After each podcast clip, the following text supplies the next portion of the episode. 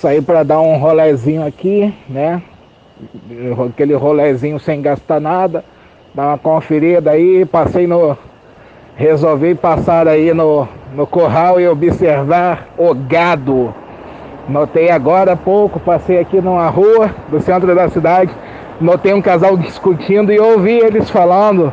Aí tá o homem falando assim, porra, mas eu paguei restaurante, paguei cinema, depois fomos pro motel, paguei tudo sozinho, sacrificado, dei presente, e agora você vai ficar vacilando comigo? Você não me deu é porra nenhuma, nem um chocolatinho para pelo menos dizer que lembrou de mim. Aí a mulher, ah, mas eu, eu, eu, eu vou dar um, um, chocolate, ah, eu faço outra coisa. Aí o cara tava putão, cara. Virou as costas, largou rosas pra trás e foda-se. Bem aqui no central, vi essa porra. Esse aí deve ser um futuro desperto, cara. Enquanto isso, ó, gado tá foda, cara. Mas já tem uns aí que estão acordando. A humanidade encontra-se devastada. Após anos de afeminação do homem, feminismo e vitimismo, os últimos Neandertais resistem em suas cavernas. Muito bem, Onde é que está? Onde está o quê, Fred? Meu chapéu do clube. Tem uma reunião esta noite na Leal Irmandade dos Búfalos. Está começando Sociedade Primitiva com Hernani Carreira.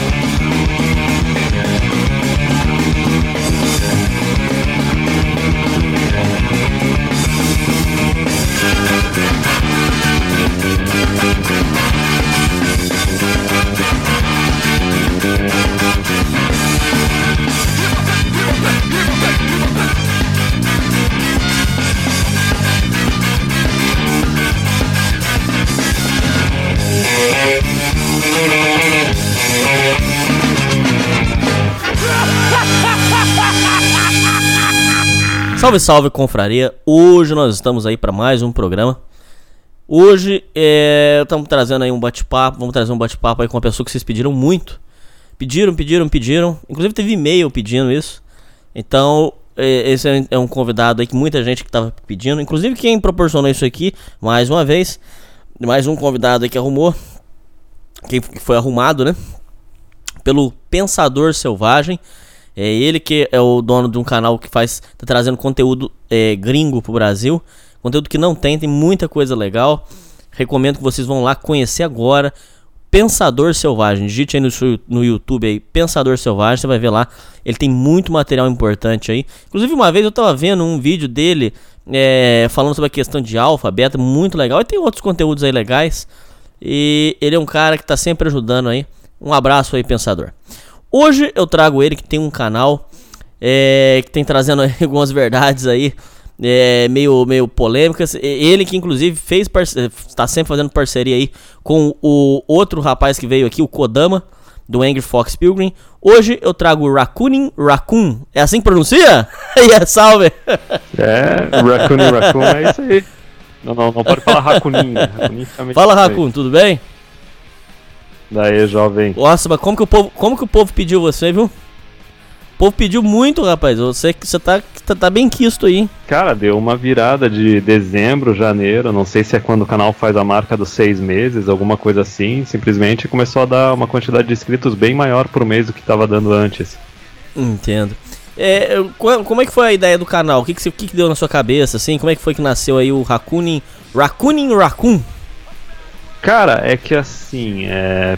primeiro, o primeiro detalhe é que eu não sabia que estava rolando esse tipo de discussão aqui no Brasil. Basicamente, eu estava escutando um dia o programa do TFM e daí apareceu um convidado brasileiro ali e começou a aparecer uma galera na seção de comentários. Eu, puta que pariu, cara, tem isso aqui mesmo. E daí eu já tinha até pensado em fazer um canal em inglês, que nem o Português Mictal faz, só que eu vi que o trabalho, assim, de ter que fazer traduzindo para outro idioma ia. Nossa, para fazer um vídeo ia demorar três vezes mais o tempo normal que eu demoro para fazer um vídeo em português hoje em dia. Sei. E daí a iniciativa veio essa, mas a iniciativa principal foi. Primeiro eu vi que tinha gente discutindo esse tipo de coisa aqui no Brasil, mas o principal foi quando eu fui pesquisar a respeito e começou a aparecer uns podcasts de realista, sabe? Uns podcasts, acho que de um ano atrás, só que falando muita bosta, entendeu? Sim. Aí eu coloquei um comentário curto ali, eu pensei, cara, se eu colocar um comentário curto num vídeo que tá antigo, eu vou estar tá praticamente falando com uma parede, tá ligado? Eu vou estar tá sozinho assim, e tipo, ninguém vai escutar, ninguém vai ler. Eu pensei, por que, que eu não faço um canal, entendeu? Aí eu peguei esse microfone Tabajara que tá funcionando até hoje, e daí eu tirei um final de semana, fiz uns quatro vídeos e deixei. Deixei, o negócio foi crescendo, crescendo assim pouquinho, só que daí eu fui passar um final de semana fora, assim, viajei. E quando voltei já tinha dado uns 50 inscritos, tá ligado? E daí, come... e daí vai rolando, e daí começa aquela avalanche. E daí foi desse jeito. Teve aquele momento mais do final do ano passado, que foi vídeo em cima de vídeo. Só que daí do começo desse ano eu comecei a maneirar um pouquinho, porque também tem os outros projetos pessoais aí tocando e não dá para se dedicar só unicamente a uma coisa. O povo da, da, do seu convívio sabe sobre o, o, canal, as coisas ou não? Não. Mas você é um cara assim, vamos supor o seguinte. Esse é um assunto muito importante, eu queria realmente que você respondesse para mim e pros ouvintes. É, a gente sempre tem uma divergência aqui se a pessoa deve fingir ser normal ou se ela precisa mostrar quem ela é, tudo. Sempre tem esse debate. No seu dia a dia, você, eu não gosto de usar esse termo, mas no dia a dia você mete algumas reais aí ou você fica quietinho no seu canto, você se faz de Cara, desentendido? Eu, eu, eu fico quieto assistindo, para mim, para mim o, o, gado, né, já vou começar usando o termo gado, o gado para mim é que nem é melhor que TV a cabo, cara, é melhor que reality show, entendeu? Eu não tenho aquele negócio de quero ficar totalmente isolado. Tem até uma frase de um filme das antigas, aquele Clerks, que daí o, os caras estavam falando de numa reunião assim de colegas da época de ensino médio e tal, os caras já adultos. E daí um cara falou assim, tipo, tá, mas por que que tu quer ir nessa reunião? Tu odeia esse pessoal, tu não gosta desse pessoal? É, mas eu gosto de reuniões, sabe? Eu gosto de estar no meio de pessoas. Tô meio sociopata isso, mas é, é porque na verdade, eu até já usei esse termo algumas vezes, o cara tem que separar o. Tem que separar o Batman do Bruce Wayne, né? Não adianta tu sair soltando um monte de verdade por aí e simplesmente colocar um alvo nas tuas costas. Tu não tem nada a ganhar com isso, entendeu? E da mesma forma tu tem que identificar qual é a pessoa com quem tu vai falar essas verdades, porque tu tu tem que ver se a pessoa vai ser receptiva, tu tem que ver o estágio que a pessoa tá naquela na vida dela, entendeu? Na verdade, até tem muitos caras por aí que eles têm uma grande síndrome de Henry, Henry Bugalho, entendeu? É aquele cara que nasceu para ser um tá entendendo? Nasceu para ser um e tu pode ter caras desse tipo, por Vou exemplo. Vou ter que censurar né? isso aí por questão de processo, cara. É, processinho, né? mas, não, mas o cara tem uma cara de, de FDP, cara. Puta que pariu. E existem vários desses caras, entende? Tanto em ambiente profissional, ambiente acadêmico. É aquele cara que. Tu tem o teu canal aí, às vezes tu fala alguns assuntos aí que vão contra a Matrix, né?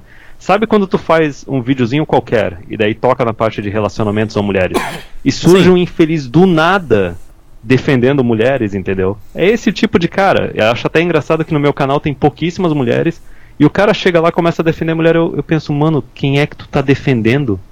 Não tem praticamente nenhuma mulher aqui na seção de comentários. É um Sim. canal totalmente voltado só para homens, entendeu? Só que o nível de escravocetismo do cara, o nível de cavaleiro branco do cara é tão grande que ele tem que defender até mulheres inexistentes, tá, sabe? Até mulheres é, imaginárias, assim. Ele tem que defender a ideia de mulher, entendeu? E tem muito cara assim na nossa sociedade. Então eu não vejo porquê. Até, até já falei várias vezes para os caras, assim, tu não precisa nem usar o rótulo MGTOW e também não, não fica falando de MGTOW com, com gente da tua vida pessoal amigos ou familiares. Ah, isso aí queima muito, viu? Pois então, e, e, eu tô nesse rolo da, da Menosphere já faz quase 10 anos, entendeu? Isso antes de MGTOW eu fazia esse tipo de discussões, mas quando eu tava andando com esse pessoal do movimento do direito dos homens, e daí já naquela época eu já peguei aquela experiência de perceber que tem gente que não adianta tu discutir, entendeu? E não é só mulher, é homem e mulher, entendeu? Tem gente que simplesmente nasceu para não desenvolver nenhum pingo de empatia com o homem. Naquelas discussões, por exemplo, discutir de cara que se ferrou no divórcio, entendeu? Discutir sobre essas questões da, da aposentadoria do homem ser mais tarde, da Mas, quantidade... Isso aí a gente vê muito, viu, Acon? Aqui no programa, é...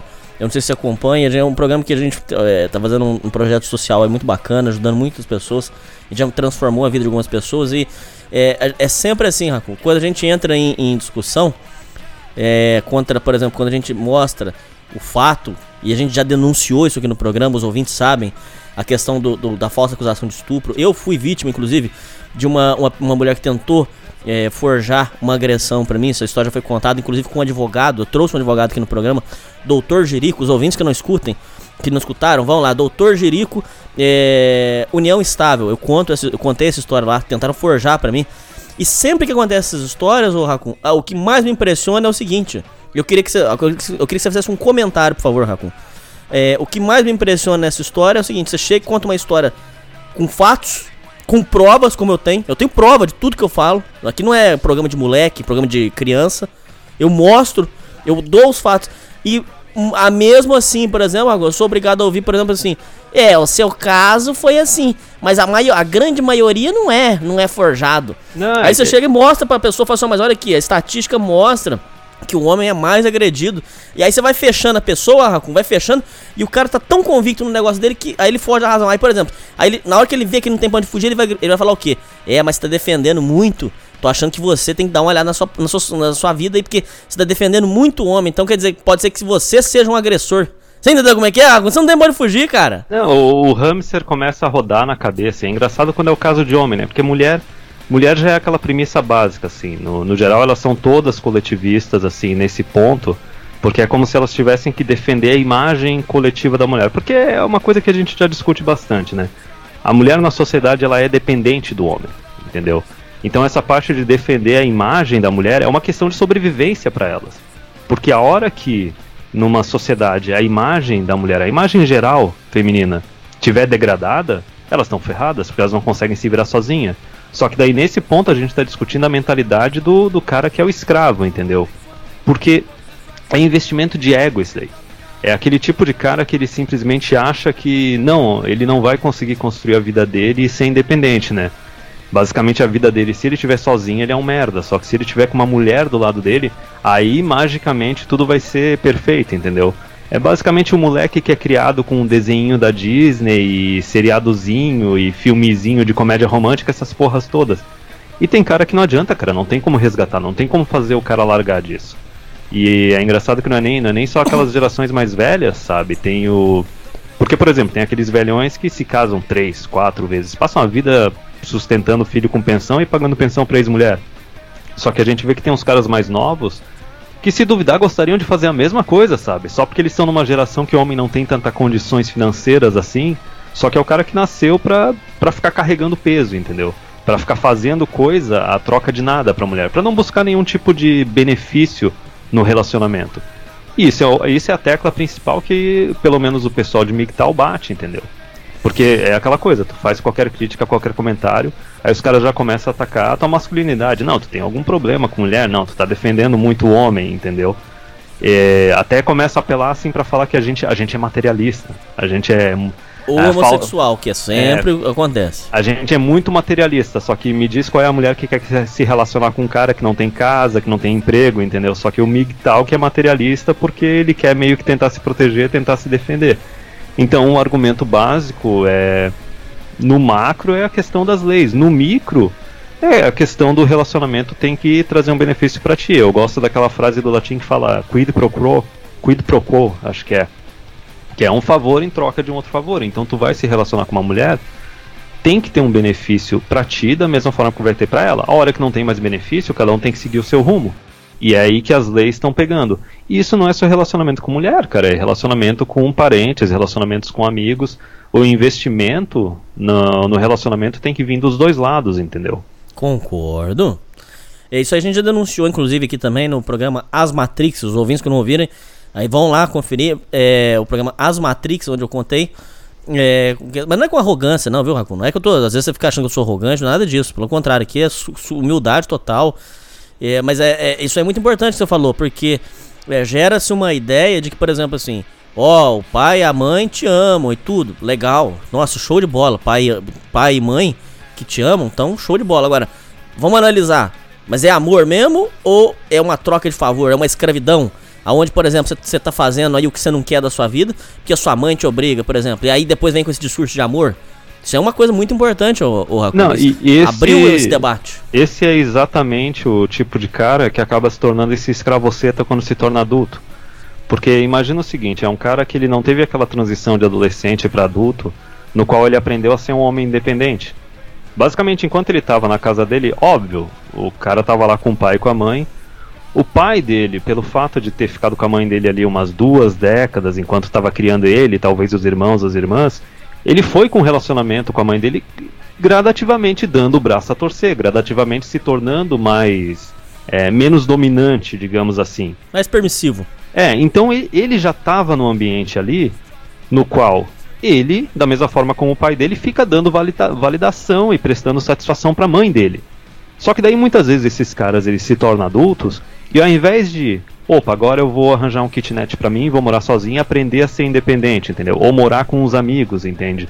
Não, o cara já pega e já emenda uma união estável com uma namorada sem nem saber que tá entrando numa união estável, entendeu? Já pega lá e acaba fazendo um filho e já selando a vida dele durante as próximas duas décadas. E é tudo inconsciente, viu, Racun? O cara é, só ou, vai. Ou o cara acaba casando e pensando, é, não, tá na hora mesmo, entendeu? Então o cara nunca partiu para uma situação na qual ele tem que desenvolver uma validação interna para ele e na qual ele não tem que ficar dando satisfação para mulher nenhuma. Entendeu? Ele não teve essa transição para adulto. E aliás, isso é uma coisa que não é nem não é nem só de MGTOW, porque se tu for pegar aquele cara lá, o Red Pill, o, o Rolo Tomassi, que escreveu aquele livro Rational Male, eu li no final do ano passado, e desde 2012 o cara falava isso. O cara falava que o cara, o cara, o cara tem que aprender a ser independente, ele tem que colocar na cabeça dele que da mesma forma que surge uma mulher da vida dele do nada, ela pode desaparecer do nada. E outra coisa que ele falava até que, por exemplo, é, adaptando para a geração atual aí, geração Y, pessoal que nasceu depois da década de 80. Ele mesmo colocou que, cara, pelas regras do jogo atual, o cara casar antes dos 30, ele tá fazendo merda. Ele tá fazendo merda porque ele, ele não tem noção do valor de mercado dele, do quanto o valor de mercado dele como homem sobe dos 15 anos até ali os 30, 35. Ele fala que o homem só tem que procurar algo sério se ele quiser ter filho, se quiser casar, depois dos 35. E daí não nessa coisa modernete aí de pós-década de 90, começo dos anos 2000, de procurar uma mulher que está na mesma idade que ele. Tem que procurar uma 5, 10 anos mais nova e, e é isso, cara. Isso é uma coisa que eu fico batendo na tecla, porque até mesmo no meu canal surge um pessoal às vezes dizendo é, ah, que hoje em dia tem muita mulher enxuta, né? Muita mulher que tá cavalo agora, com uns 35, 40. Ok, meu caro, só que tu tem que entender que tá no finalzinho, o prazo de validade já tá ali, cara, se tu for ler a caixinha. E também, se tu quiser ter filhos, eu digo filhos no plural, não quiser só ter um e quiser ter uma gravidez de menos risco e quiser ter filho saudável, não vai rolar, meu caro. Então, é, é meio que uma coisa que tem que colocar na cabeça dos jovens, porque, por exemplo, tudo isso que eu tô falando, aí o pessoal fala, não, tu tá sendo materialista. Cara, uma mulher, quando ela tá procurando um relacionamento sério, ela analisa de tudo também do cara também. Então, se tu for ver assim, a mulher ela tá sendo bem mais materialista, bem mais egoísta nos relacionamentos dela, só que o cara, ele tá treinado desde cedo a fazer as coisas sem esperar nada em troca. Na verdade, parece que hoje em dia o homem não pode nem ter expectativas, entendeu, não, no relacionamento. Não, não. Ele tá castrado totalmente e com detalhe, é, é a mídia, é feminista, sites mentirosos, que a gente já trouxe aqui inclusive é, sites que mentem, que falam o seguinte, o, Racun, é, isso aí me irrita profundamente. Não, porque se você não acordar 3 horas da manhã, viu, Racun? Se você não acordar 3 horas da manhã para ir buscar sorvete lá no posto pra ela, porque ela tá menstruada, você não ama. Viu, Racun? Você não ama ela. Você tem que levantar 3 horas da manhã, catar o seu carro e comprar o, o sorvete e levar lá na casa dela, porque senão você não ama. É, se você não fizer uma surpresa para ela, um jantar surpresa, você não ama. Então quer dizer o seguinte, e inclusive o Fox, aquele o Kodama que você já, eh, já você faz um, uns programas com ele que eu vi, é, o Kodama falou isso aí, falou que se você não fizer isso, aí você não é homem. Você entendeu como é que é? É um negócio assim, é tudo contra você, cara. Aí eu nisso eu concordo com vocês que são migtal. Não, eu concordo nisso aí, porque foi, foi é seguinte, boa. eu, eu, eu acho o seguinte, ô Racun. Eu vou, desculpa, eu vou deixar você já falar, mas Não, não, eu só eu o vou memorizar aqui pra depois pegar. Pode falar. eu só acho o seguinte, Racun, que eu acho genial essa parte de vocês. Eu, eu trouxe todos os movimentos aqui, viu? Eu trouxe Puar, trouxe é, Real, o povo da Real aí que você falou. Trouxe todos aqui. Só que esse ponto eu acho genial vocês. Porque é o seguinte: se eu tenho que fazer tudo isso pra ser homem, então faz o seguinte. Então eu não preciso de mais nada disso, não precisa me dar nada disso. Eu fico quieto aqui no meu canto. Aí se vocês quiserem falar que eu não sou homem, então pode falar então. E eu fico fora. Porque se for pra viver essa loucura, e agora eu tô dizendo eu, Hernani Carreira, aos ouvintes, porque sempre os ouvintes me perguntam o que, que eu vou fazer na minha vida, se eu vou casar. Eu tô respondendo pra vocês. Se for pra ser desse jeito, eu não quero. Eu tô na fase mais feliz da minha vida, tô sozinho, tô em paz. Você entendeu? Hoje eu tenho paz. Se for pra viver essa escravidão moderna aí, que você tem que fazer tudo, você não tem que esperar nada, como o Raccoon tá falando aqui, quero dar os parabéns para ele, foi um, um, um, acerto aqui do programa trazer. Se for pra ser assim, Raccoon, eu não quero, então eu acho genial de vocês. Então, se for pra ser assim, vamos sair, então. Vamos abandonar o jogo, então. Deixa eles jogar sozinho, Pode eu falar. Vou, eu, vou, eu vou até anotar essa parte do. Vamos fazer bem um custo e benefício do casamento moderno. Eu vou anotar aqui para não esquecer depois. Mas eu vou pegar agora o que a gente estava conversando agora. Que isso daí é uma coisa boa, porque eu. Nesse negócio, eu, eu. Por isso que eu faço um monte de vídeo extenso eu acabo pegando muita coisa da época que eu estava ainda no movimento do direito dos homens, eu leio algumas coisas dos, dos POA gringo, não os nacional, os Red Pill lá, porque tem umas coisas boas ali no meio e eu vou meio que juntando, vou meio que dando aula, né? E daí essa questão é engraçada porque esse comportamento masculino, o que, que aconteceu nas últimas duas gerações assim? Tu teve um aumento expressivo na quantidade de mãe solteira e na quantidade de mãe divorciada. E não só isso, a gente mudou de um paradigma que tinha a família estendida para a família nuclear. Resumindo, se o cara não tem um pai dentro de casa, ferrou. Porque não tem um avô próximo, não tem um tio próximo. Se tem algum outro contato masculino, é um irmão mais velho que também está lá prestando todas as satisfações, obedecendo e baixando a cabeça para a mãe. Então o cara não tem aquele exemplo. Como é que não só ser humano, como é que os animais aprendem no geral? É ver exemplo, entendeu? Então, como é que o cara vai se tornar masculino quando ele não tem nenhum exemplo, nenhum exemplo para seguir masculino na vida dele?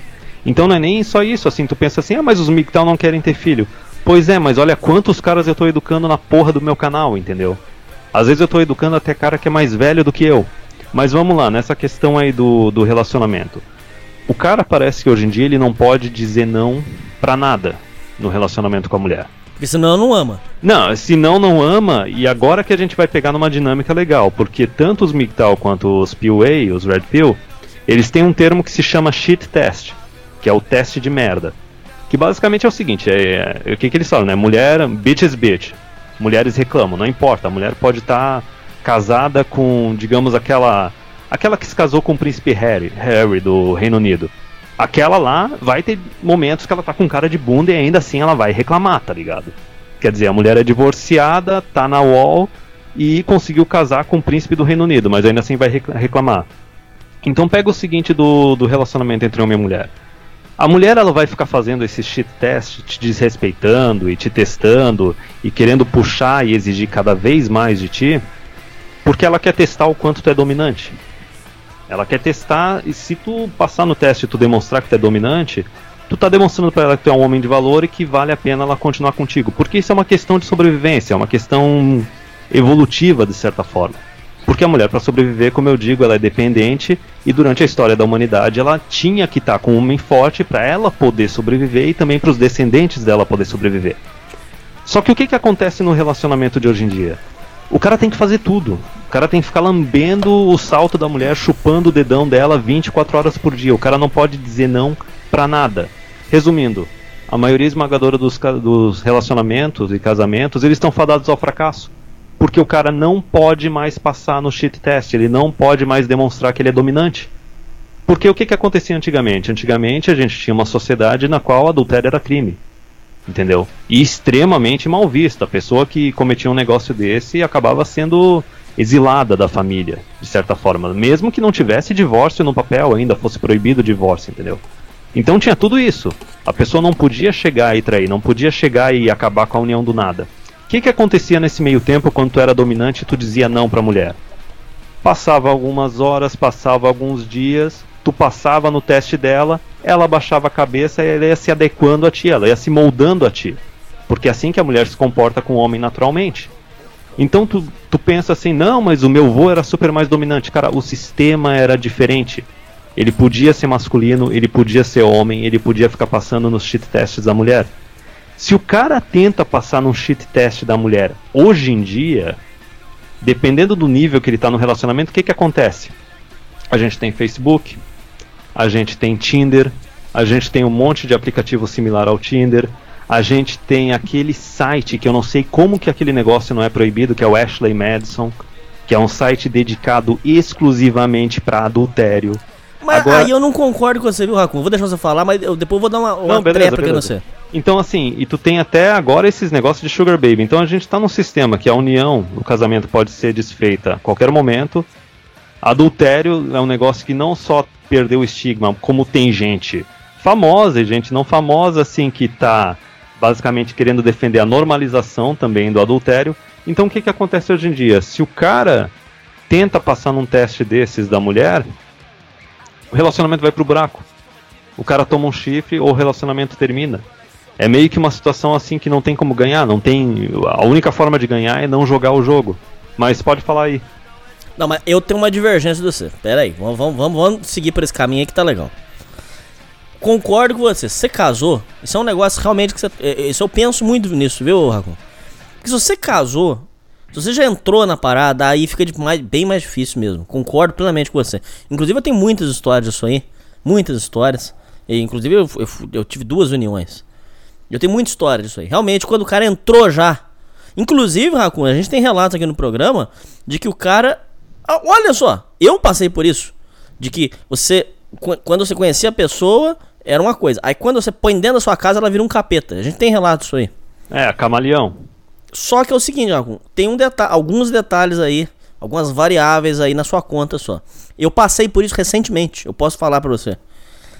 O cheat test, inclusive, esse cheat test também, quem fala muito disso aí também é aquele pessoal lá de sedução, lá, o PUA. Fala, eles falam muito disso aí também. O cheat test é o seguinte, eu concordo plenamente com você, eu assino embaixo. Eles acontecem, inclusive eu já trouxe aqui no programa. É, tem situações onde a mulher vai te fazer, é, vai te pedir coisas ou vai te exigir coisas, mas no interior dela ela não sabe disso. Mas ela, ela quer ver você negar esse pedido. Ela quer que tu diga não. É. Inclusive, o próprio Nessahan Alita, que é o pai aí desse movimento brasileiro real, que a gente já trouxe aqui no programa, fala disso também. É, sobre essa questão de que se você ceder, depois você não vai aguentar, e é verdade mesmo. É, só que é o seguinte. Se você. se- é, a questão, é, o é o que o próprio Nessahan Alita fala, antes que você pense que eu sou da real, não sou, não, viu, o, o? Mas, é, ele, ele- mas esse Nessahan Alita, na minha opinião, é muito, muito sábio. Ele fala, ele fala o seguinte: se você manter-se é, desapegado e não apaixonado, você estaria imune. E eu já vou dar espaço pra você falar. Você estaria imune a qualquer tipo de coisa. Por quê? Eu passei por isso recentemente, eu sei. Quando você sofre esse tipo de sacanagem, artimanha, no que ele chama lá de espertinhas, ele denomina esse nome. Quando você sofre uma artimanha, se você se manter firme o suficiente pra negar e falar, ó, se fizer isso, acabou tudo agora, vá pra puta que o pariu. Por isso que eu falei pra você, eu te dou razão total na hora que casou, porque casou, você entrou lá. Aí você, entrou, aí você tá jogando o jogo. Aí você já tomou no cu, concordo com você. Agora, enquanto você ainda não entrou nessa daí, se você se manter desapegado, se você entender que o mundo tá podre, é um mundo degenerado e você vai se fuder, nenhum cheat test vai, pode te afetar enquanto você se manter firme, se manter duro. Eu acredito nisso porque eu passei por isso. Inclusive, hoje eu tenho a tranquilidade, hoje, de se eu passar por uma merda dessa, eu viro as costas e falo, não, então vamos largar pra. E ainda sai na boa ainda. Fala, ah, vou largar isso pra lá, deixa quieto então, vambora. Esquece isso aí. Vai tocar o seu rumo, eu vou tocar o meu. Pronto, acabou. Simples assim. Acabou o domínio. Porque, de certa forma, Raccoon, eu queria que você fizesse um comentário, por favor, sobre isso. É como se fosse o seguinte. Enquanto você tá no que denomina-se, eu não gosto de usar esse termo porque parece que eu sou arrogante, mas não, não- eu vou usar só pra, pra gente é, dizer aqui. Quan- Enquanto você tá nessa Matrix, essas amarras existem. Só que é uma amarra fictícia. Por quê?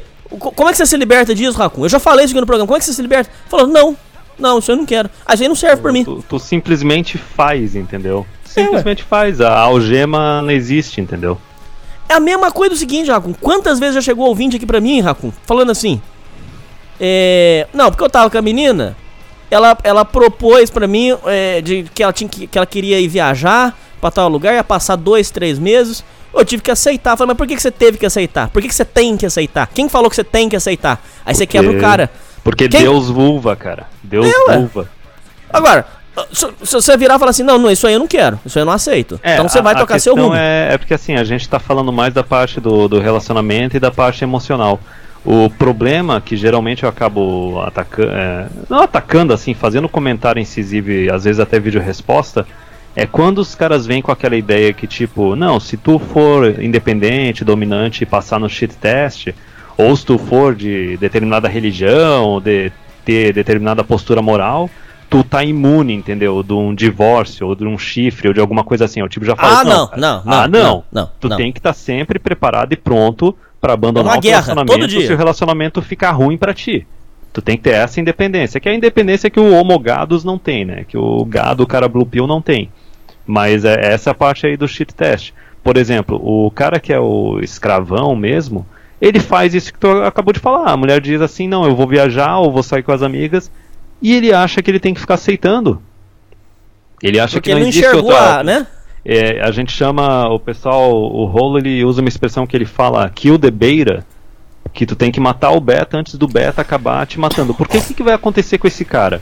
Esse é o tipo de cara que ele desenvolve uma síndrome de Estocolmo tão grande que ele tá num relacionamento tóxico, ele tá sendo abusado pela mulher constantemente, continuamente, só que o cara não Concordo. vê ou finge que não vê. Concordo. Então imagina o seguinte, imagina uma hora que o abuso da mulher pode se tornar tão grande, ou ela pode trair ele na cara dura, assim, ele sabendo, assim, ó, até com um cara conhecido, com um cara próximo, o abuso pode ser tão grande que esse cara pode simplesmente surtar. Surtar e fazer uma loucura, entendeu? E daí, independente dele depois de fazer essa loucura, ele se suicidar ou não se suicidar, se entregar pra polícia, então imagina a si- a situação. A gente tá num momento que o cara, pra tocar esse relacionamento, entre aspas, moderno, ele tem que aceitar cada vez mais coisas que, em grande parte, deveriam ser inaceitáveis. Ele está sendo abusado, ele faz uma loucura, e a hora que ele fizer uma loucura e for cair na mídia, o que, que vai ser dito? Vai ser dito a masculinidade tóxica, entendeu?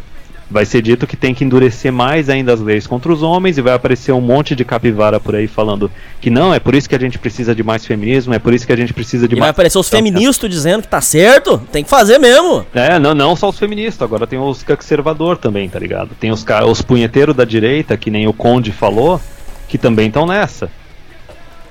E essa parte aí dos cheat tests também tem uma outra frase boa do rolo que fala o seguinte, que quem tem mais poder no relacionamento é quem precisa menos da outra pessoa.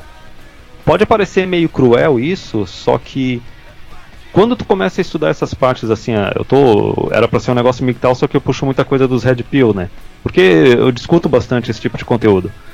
Quando o cara começa a se tocar dessa questão assim da dinâmica do relacionamento, o que que o homem proporciona no relacionamento pra mulher, o que que a mulher proporciona pro homem, como é que é feita a troca, como é que o que que é um homem atraente, o que que é uma mulher atraente, o cara começa a se tocar porque imagina o seguinte, né? A mulher ela tem aquele negócio, ela tem dos 15 até os 25 para tentar pegar a melhor oferta possível. Passou dos 25, ela vai conseguir cada ano que passa pegar uma oferta pior. Não, Enquanto o até outro, os 30 ainda vai, vai, Rafa, até os 30. Dependendo, dependendo da mulher, entendeu? A genética não é tão boa com todo mundo. Já o homem não, o homem ele começa fudido, ele começa entre os 15 Na merda. e 20 fudido na merda e ele tem que se construir. E daí o cara que percebe que, porra, eu tô me construindo, cada ano que passa eu tô me tornando melhor ainda, o cara não tem por que ficar desesperado, entendeu? É, o, o Betão, o cara. Eu até vou comentar, cara. Aquele cara que se suicidou do, do caso famoso que começou o Me Too nos Estados Unidos, o Anthony Bourdain. Cara famoso, rico, chefe gourmet que viajava o mundo inteiro, se suicidou por causa de uma vagaba aleatória que nem a Asia Argento, velho. Uma mulher post-wall, satanista, toda bizarra, cheia de minhoca na cabeça. O, o desespero do cara era tão grande, o cara era tão betão, que o cara se suicidou por causa de uma mulher dessa, sabe? Porque, sei lá, acho que ela tava dando pra algum jornalista 20, 30 anos mais jovem do que ele, mas tipo, se tu é famoso, tu tem grana, o que, que tu tá fazendo com uma mulher de 40, 50 anos de idade, entendeu? Entendo, entendo. Ô, ô Raku, eh, voltando lá na parte que eu achei muito importante que você falou, vamos supor o seguinte. Esse cheat test, isso aí tem muita, muito debate sobre isso aí. Não tem nada certo. Muitos Não, né, debatem. Esses sites aí, desses caras de influencer, de PWA nacional, é, tem umas coisas que dá pra ver pra rir, cara. É. Eles debatem, tem muito debate sobre isso aí do, do cheat test. Tem gente que afirma que o cheat test nunca, nunca, nunca, nunca vai terminar. Não, eu, não particularmente, acredito nisso. Eu acredito que todo dia é um, é um combate. A hipergamia um nunca descansa, cara. A hipergamia nunca descansa.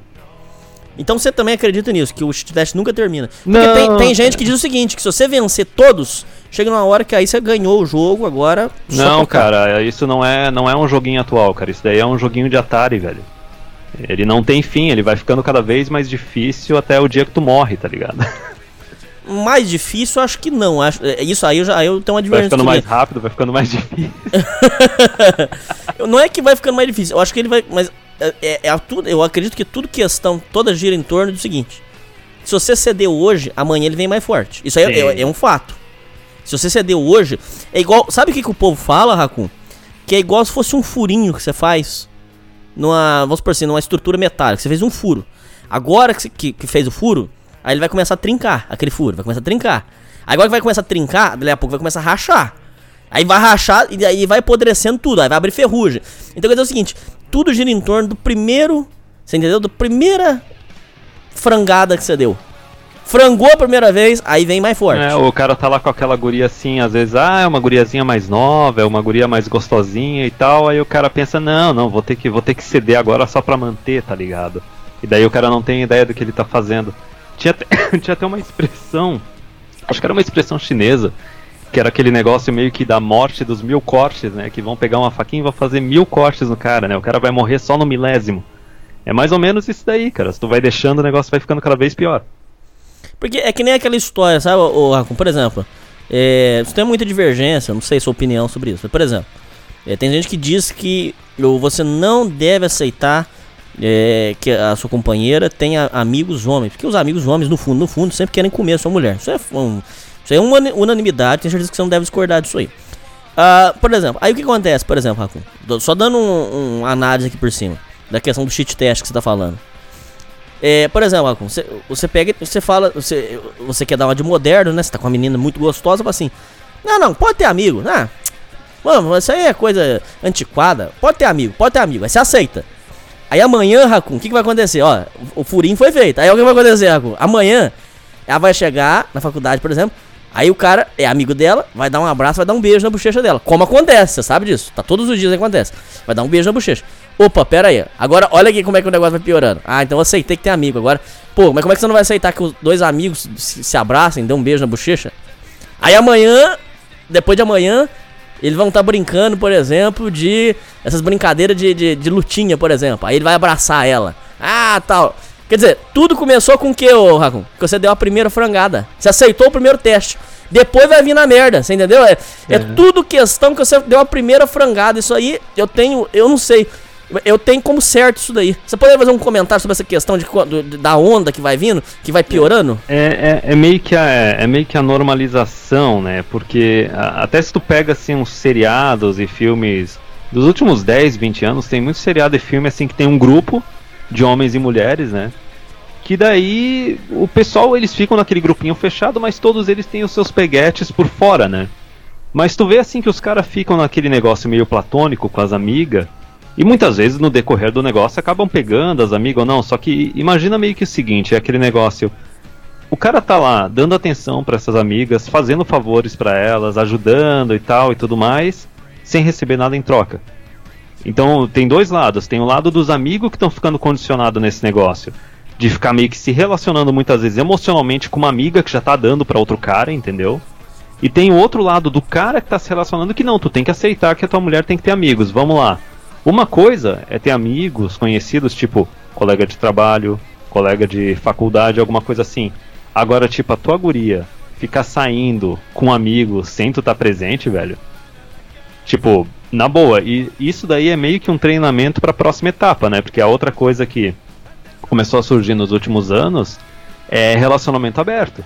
É, é. Então, se tu pega no casamento não só aquele negócio, a gente ainda vai chegar nessa discussão nas partes legais, né? Porque a, a parte, a parte da justiça das leis, aquilo ali é violento. Só que assim, tirando todo esse risco, todo esse sacrifício que o cara faz na parte legal, tu tem toda essa lista de demandas, de tarefas que o cara tem que fazer pra, pra manter a mulher, né? Porque ela é a deusa que tem que ser mantida. Só que além disso, agora tu tem que ainda não só aceitar que ela tem uns amigos, que ela vai sair para fazer coisa com os amigos, como agora tu pode ser aquele fudido que já tá casado com a mulher há anos, tem filhos com ela, e de repente ela chega e sugere que agora vocês deviam, deviam ou poderiam ter um relacionamento aberto. E daí o pessoal fala, né, que não, se tu tá namorando com uma guria e ela fala um negócio desses, termina na hora. Porque dos dois, um, ou ela já tá te traindo, ou ela tá pensando em te trair. Agora imagina a situação do cara fudido que já tá casado e com um filho com uma mulher dessas, entendeu? O aí negócio, já era. O negócio é violento, cara. É GG. O cara vai ter que fazer todo aquele cálculo na cabeça dele de se eu me divorciar, quanto é que eu vou pagar? Quantos anos os meus filhos têm? E se eu me divorciar, eu consigo a guarda? Não consigo a guarda? Será que não é melhor ficar aguentando essa situação de merda? Enquanto os filhos são muito pequenos e só separar de vez quando os filhos estiverem maiores? Cara, se, se o relacionamento normal do homem e mulher, ele já como protetor e provedor, ele já tá numa posição de se sacrificar pela mulher e pelos filhos, imagina o sacrifício do cara que chega nesse nível. O, o Racun, eu conheci um cara pessoalmente, eu, tento, eu pelejei pra trazer esse cara no programa, mas ele não quer. Esse cara, ele ele tá numa fase muito difícil. Apesar que ele tá encarando numa boa, porque como ele tá muito, ele ainda é muito bonito, ele é um, um senhor aí de uns 52, mas ele tá muito bonito, muito bonito mesmo. Tá, ele come mulher assim, tranquilo. Esse rapaz, esse senhor, eu pelejei pra trazer no programa, mas ele não quer porque ele tá com medo. Ô, Agon, deixa eu contar uma coisa pra você. É, é, essa história que você falou aí, purinha. Inclusive agora você até. Eu acho que eu até fiquei pensativo aqui nessas coisas que você falou. Ele e o Raccoon tinham uma relação normal, três filhos, pá, de boa. Um dia as amigas feministas, as amigas é, modernete começaram a fazer a cabeça da mulher. Ah, porque você tem que curtir a vida, porque você tem que curtir a vida. Ah, não, porque você tá aí parada, cuidando dos seus filhos. As jararaca. É, Ó é. o chocalhinho. Aí, é, aí tem que curtir a vida, sabe, Marco? Tem que curtir a vida, tem que curtir a vida. É tudo que lá, ó, tem a ver com o que a gente, que a gente falou. Tudo questão de teste. Ele já não tinha que ter aceitado essas, essas piranha na casa dele. Ele não podia ter aceitado. E elas vinham todo dia e ficando falando, Racun, que a balada é boa demais, que delícia, que a gente foi lá, tomou vodka com energético, nossa, mas tava uma delícia, não sei o que, nossa, fulano, você tem que curtir a vida, tem que curtir a vida. Fizeram tanta cabeça dela que ele com 48 anos e ela lá com seus 46, ela encheu o saco Puta pediu divórcio pra ir curtir a vida. Hoje o, o, o, cara tá com a conta fodida, porque teve que dividir tudo. Ficou na merda. Tra ele tá trampando um, um, trampo super humilde hoje, porque teve que mudar e tal, porque perdeu a casa e tal. Não dava mais pra ficar na cidade. Também uh, uh, foi um trauma muito grande. Hoje ele tá curtindo a vida e tal. Mas é uma coisa que se faz pensar o seguinte: é, primeira namorada, foi uma relação que era para tudo para dar certo, três filhos, era para ser uma coisa sólida. E quando você vai ver, fizeram a cabeça dela. Ele diz, ele diz que hoje ela tá arrependida. Não duvido, Sim, ela, porque... ela tá, não, não, ela não tá arrependida, ela tá fudida, meu cara. Eu já vou explicar, ela tá fudida. Porque não, pode eu, falar já, porque ela fez foi uma cagada gigante, porque vamos lá. Primeiro é aquele negócio, a, da mesma forma que o TFM fala, tu pode até ir para um lugar conservador, mais tradicional assim, achar que tu tá salvo. Não, cara, a Matrix vai chegar em ti. Ela tá chegando, ela tá chegando que nem essas amigas estão chegando aí nessa mulher. Mas isso daí, como é que é o termo que eles usam em inglês? Não sei, vamos chamar de slut years, tá ligado? Os anos da vadia, entendeu? Como esse daí, eles começaram um relacionamento bem jovens e tal, primeira namorada, algo assim, ela não teve aquela oportunidade de ter aqueles anos, pode ser 5 anos, 10 anos, às vezes tem umas loucas que ficam até 15 anos aí, distribuindo a perseguida, entendeu? No, nos anos de vadia dela. Só que daí uma coisa é o seguinte, uma coisa é uma guria ter os seus anos de vadia ali entre os 15 até os 20, 25, 30 e depois colar num cara. Outra coisa é a mulher tentar fazer isso depois que já passou dos 35, passou dos 40, velho. Tipo, ela tá fazendo uma cagada muito grande, porque imagina o seguinte, ela tá num relacionamento seguro com um cara, casado, o cara tá cuidando dela, tá provendo para ela e tudo mais. Só que daí ela vai pras baladinhas e aí dá aquele pico de emoção, é aquele negócio que ela não fez quando ela era mais jovem, né? Não, tá bebendo, tá saindo com outros caras, os caras estão demonstrando interesse por ela e tudo mais, só tem um pequeno detalhe, cara pálida. Os caras estão demonstrando interesse por ela porque só querem passar a vara, limpar a vara na cortina e cair fora, entendeu? Foi o que ele falou. A que mulherada ela, ela foi iludida, o Racun. Agora a turma só quer descarregar o leite nela e vazar fora, não quer. E ela tava achando que ia se dar bem, o Racun. Ela tava Não, tá- achando tava- que ia se dar tava bem. achando que ela ia monkey branch, né? Que é o termo que eles usam. Tava achando que ia trocar o homem atual por um outro melhor. Tava achando. Acha que. Simplesmente acha que simplesmente porque transou com um cara, o cara além de estar oferecendo sexo, tá oferecendo compromisso. E isso daí tem uma coisa importante, porque isso é uma coisa que a mulherada nunca pensou quando elas fizeram ali a segunda onda feminista, né, a liberação sexual. Mas enfim, nesse caso, por exemplo, o cara que se divorciou, ele tá bem cuidado e tal, ele pode ainda se reerguer quando ele tá ali com 50, 55 e tem um outro relacionamento. Às vezes até tem um relacionamento com uma mulher mais nova do que a ex-esposa. Que é o caso dele. Agora, a mulher, depois dos 40, 45, já ouviu falar da expressão mulher invisível? É isso aí, cara. Expectativa de vida delas é mais alta ainda, então daí que vem a mulherada com coleção de gato dentro de casa, tomando antidepressivo até não dar mais, entendeu? E pensa noutra coisa, se nesse caso eles tinham filhos, essa mulher ela não só se queimou com o marido, mas ela se queimou com os filhos. Os filhos sabem de tudo. Ele falou. Os Os, filhos filhos, sabem que ela é assim, sacana. A mãe destruiu a família, destruiu a união que eles tinham, entendeu? Então já era. Aí é lógico, vão falar assim, ah, foi iludida, não sei o que.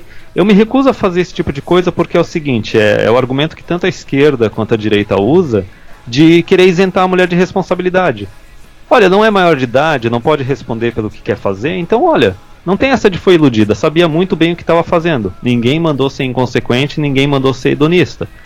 Agora tem, tem que colher o negócio. Só que é aquele detalhe. A mulherada não tinha ideia do que, que elas estavam fazendo na liberação sexual. Elas acharam que não, vamos, vamos só liberar tudo, normalizar tudo e vai ser uma maravilha. Aí agora tá chegando o momento, que nem o Pondé falou, de pagar a conta do feminismo, entendeu? Agora elas estão percebendo que, tipo, não, mas espera aí, a gente tá saindo prejudicada? Como a- Então mesmo, então mesmo. e daí, qual é a reação delas? A reação delas é o yes means yes, é o me too, é essa ideia de querer chamar assim, por exemplo, teve aquele, aquele videozinho resposta curta que eu fiz daquela, acho que é Rita Evangelista, alguma coisa assim, que ela quis puxar já esse negocinho do me too lá da- das gringas aqui pro Brasil. E daí veio bem com essa ideia que é o caso dessa história que tu contou. Que, por exemplo, ah, a mulher tá lá se relacionando com um cara casualmente, só que daí ela tá esperando um compromisso. Esse compromisso pode ser um namoro, uma união estável, um casamento, pode ser até uma gravidez. Só que o cara se protege, se defende ou recusa ah, essa, esse projeto dela, entendeu? Porque o cara tem que ter o direito de dizer não. Só que simplesmente por causa do fato do cara ter dito não e ela ter essas expectativas, agora a mulher ela quer ter o poder de acusar o cara de estupro ou acusar o cara de fraude. Eu não lembro qual é o termo que eles usaram. Alguma coisa fraude emocional, dizendo que a mulher foi seduzida, colocando bem esse discurso de que tipo ela não tem que ter responsabilidade de nada, de que ela é uma coitadinha, entendeu? E teve até um caso, um desses que eu escutei da, da gringa, que era o seguinte, era um cara que era um mais velhão, ele trabalhava como instrutor, não sei do que, acho que de arte marcial, alguma coisa assim, o cara estava bem fisicamente, e daí ele estava se relacionando com uma mulher. E eu acho que eles nem moravam juntos, devia ser um desses estados dos Estados Unidos que não existe união estável, que dá para continuar morando junto assim com namorada. Só que daí por que, que o cara foi acusado de, de estupro ou violência doméstica, alguma coisa assim? Porque a mulher queria que ele pedisse ela em noivado. Tu não tem, tu não tem o direito de dizer não, entendeu? Lembra daquelas histórias, por exemplo, de antigamente da roça, que daí o cara transa com a guriazinha, acaba engravidando ela, aí vem o pai dela com uma 12 e faz aquele shotgun wedding, tá ligado? Tu vai ser obrigado a casar Sim. agora.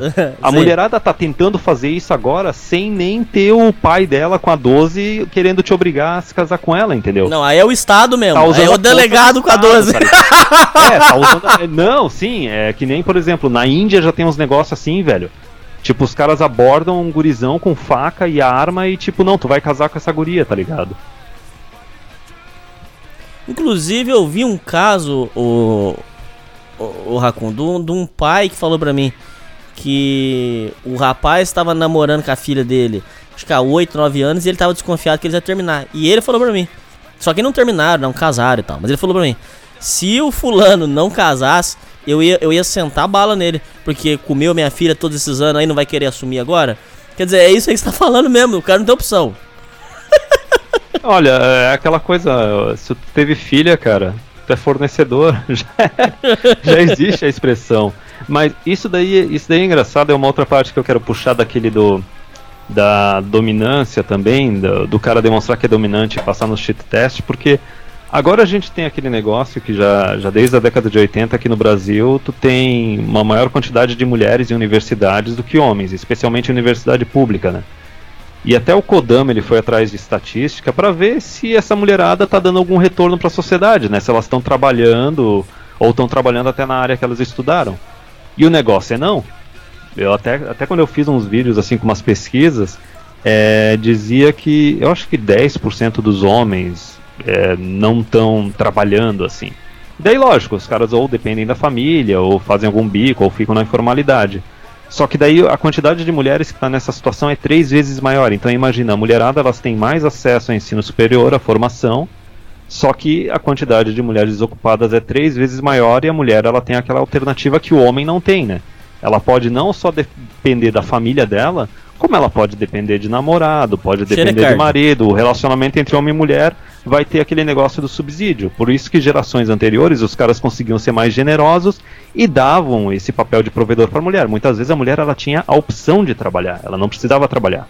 E agora as gerações mais novas estão ficando possessas porque, olha, que nem eu falei num vídeo, tu não tem mais a opção de trabalhar ou estudar, minha filha. Tu vai ter que trabalhar e tu vai ter que estudar, porque o homem atual tem muitos que não aceitam mulher que não trabalha, que não se sustenta de jeito nenhum. E tem alguns que até gostariam de aceitar uma mulher que não trabalha, não estuda, mas eles não têm condições. Por quê? Porque a gente a gente está numa sociedade que empodera cada vez mais as mulheres. A gente sabe através de grana pública, através de tratamento preferencial e derruba cada vez mais os homens. Não é à toa que o Ocidente está tá morrendo. O pessoal até fala assim: ah, não, mas a quantidade de divórcio está diminuindo. Sim, porque a quantidade de casamento está diminuindo também. E daí tem toda aquela questão da taxa de natalidade e tudo mais. Só que veja só que engraçado isso daí. Quando tu empodera a mulher na tua sociedade, a mulherada, elas seguem esse caminhozinho, não, vou fazer faculdade e durante a faculdade eu vou ter só relacionamento livre, entendeu? Não vou me comprometer porque agora eu estou fazendo a faculdade. Aí depois que termina a faculdade, não, agora eu vou trabalhar, agora eu quero viajar bastante, eu quero curtir pelo menos uns 5 aninhos para daí depois ter algo sério, entendeu? E tu, vai levando. Conforme tu vai elevando a idade da mulher, já reduz a quantidade de filhos que ela vai ter também. Compreende? E daí já reduz também as chances da mulher conseguir se casar, porque a idade influi nisso daí. Ao passo que, quando tu tem uma sociedade que o homem é empoderado, e que, vamos lá, empoderamento masculino, uau, lá vem o, o masculinista, né? Só que assim, para empoderar o homem, tu só precisa tirar tratamento preferencial e só precisa tirar a lei feminista. O homem consegue trabalhar mais que a mulher, ele consegue fazer jornadas mais longas, ele lida melhor com o estresse. Só não lida... atrapalhar, só isso. É, só não atrapalhar. E quais são as consequências do homem ser empoderado numa determinada sociedade? A chance dele atrair uma parceira aumenta pra caramba, porque ele tem mais acesso a recursos, ele se torna mais atraente para essas mulheres, ele está disposto a ter mais filhos. Então veja só, tu começa a empoderar a mulher, tu detona com a tua sociedade. Tu começa a empoderar o homem, a tua sociedade prospera. E isso daí pega do começo até o fim, cara. Pega desde a, do começo assim dos relacionamentos de namoro até o casamento, até a quantidade de filhos, porque também tem outra coisa. Para a mulher se sentir atraída pelo homem e manter essa atração por ele, para o homem atrair a mulher e manter essa atração, manter o relacionamento, ele Sim. tem que estar tá acima da mulher.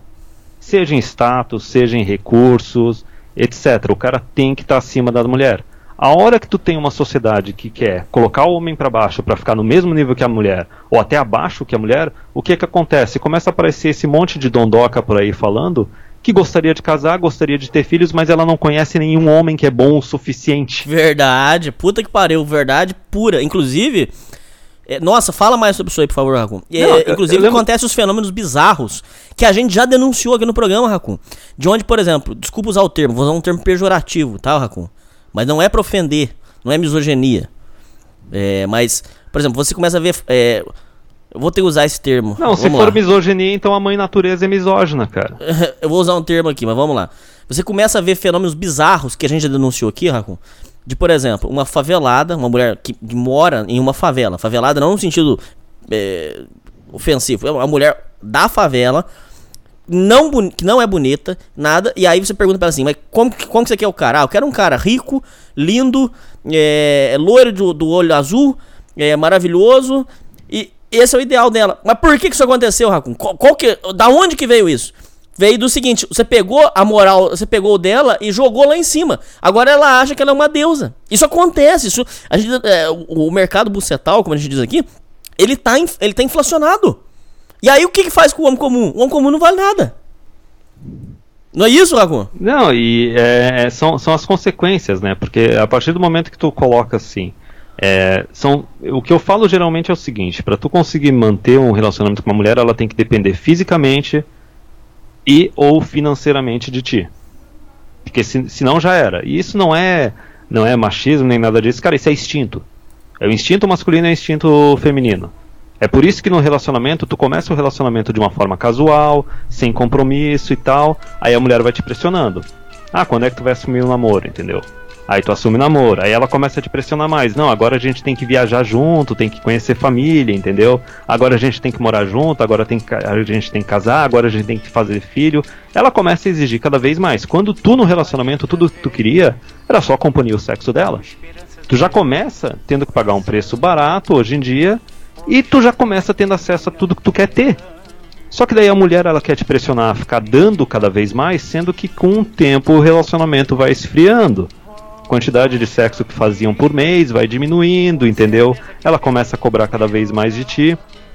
Só que enfim. Mais X-teste. Mais X-teste, mais incomodação. E pro cara que não quer ter filho, por que, que o cara vai assumir essa bronca? Não faz o mínimo sentido. E é aquele negócio. A sociedade ela se tornou tão tóxica que basicamente essa parte de ter uma progênie, de ter descendentes, que seria algo benéfico para a sociedade, o homem está tendo que evitar de fazer isso para se proteger, para proteger não só a liberdade dele, mas até a integridade física dele.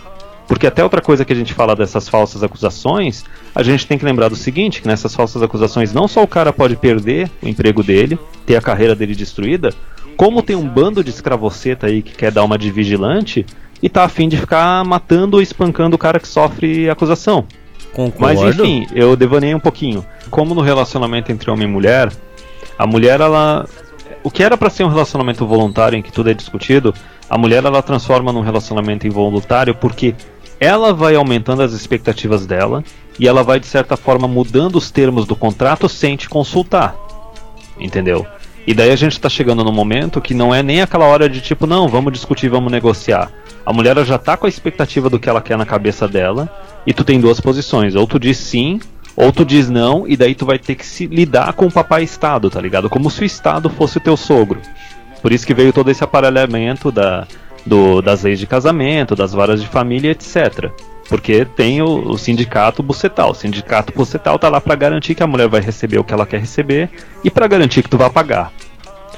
E daí eu queria toca, tocar no seguinte assunto também, porque na verdade se tu pega essa parte de evolução, tu pega essa parte de biologia, o detalhe do homem assim de geração mais nova assim, tá querendo dizer não para casamento, tá querendo dizer não para para paternidade, não é uma questão de tipo, não, esse homem é super diferente, esse homem é um homem iluminado. Não, porque tu tem que entender que as mulheres ficaram durante décadas alterando o contrato entre os sexos sem consultar os homens.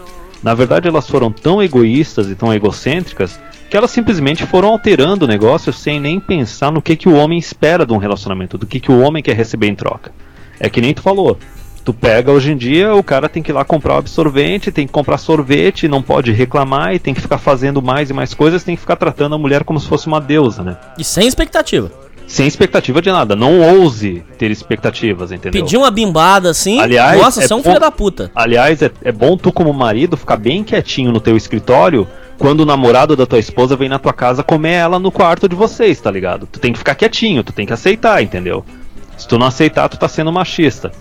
Só que daí a questão é a seguinte: imagina que lá desde a década de 60 as mulheres estão al- alterando os termos do contrato, aumentando as expectativas dela e dizendo cada vez mais que tu tu tem que esperar menos ainda. É como se tu tivesse um emprego e que a tua jornada está só aumentando, os teus benefícios estão sendo cortados e a cada ano o teu salário ainda por cima está diminuindo. Então não é o caso que assim, ah, os caras mais jovens são os caras iluminados. Não, o contrato se tornou tão bosta que simplesmente os caras estão chegando, não, não vale, não funciona. E é que nem eu falei, é por causa daquele do, do egoísmo, do narcisismo feminino, porque, por exemplo, imagina o seguinte, é, isso é até do vídeo que eu soltei ali sexta, mulherada de umas três gerações atrás. Ela casava ali entre os seus 18 e 25 anos. Depois passou uma geração, começaram a casar durante entre os 25 e 30. Aí depois começaram a casar entre os 30 e 35 e agora tem umas loucas que querem casar entre os 35 e 40. Que nem aquela que eu fiz. Qual foi aquele videozinho curto que eu fiz? Foi da Cléo Pires, né? Coloquei a Cléo Pires e The Wall, né? Porque, por exemplo, ela ela contou lá numa entrevista que ela perdeu a virgindade dela com uns 13, 14 anos de idade e agora nos 36 anos de idade, eu acho que é, não seria nem no segundo tempo, tá ligado? Tá na prorrogação, já tá quase nos pênaltis. Ela decide magicamente que ela gostaria de casar e gostaria de ter, acho que cinco ou seis filhos, alguma coisa assim, entendeu? Então tu pensa o seguinte, quer dizer, a mulherada foi alterando os termos, só que nenhum momento passou pelas cabeças delas que, olha, peraí. Primeiro, primeiro vamos falar também da libido feminina, que ela é menor que a dos homens. É tipo oito vezes menor que a dos homens. Só que vamos falar do seguinte, não passou pela cabeça dela que não é só a fertilidade, porque a fertilidade é aquela questão invisível. Ninguém tem visão do super-homem de raio-x para ver como é que tá o negócio lá dentro. Mas assim, será que ela não se tocou que ela com 30 anos ela não é tão atraente quanto ela era com 20 anos de idade? Ela com 35 não é tão atraente quanto ela era com 25, entendeu? Então por que que o cara vai aceitar um negócio que não vale? Porque imagina assim, ó, até mesmo isso, isso é principal para os caras de direita, para esse pessoal tradicionalista, para esse pessoal conservador. Porque eles são os caras que querem se tornar o provedorzão. Eles querem até se duvidar que a mulher não tenha que trabalhar e fique em casa cuidando dos filhos, entendeu?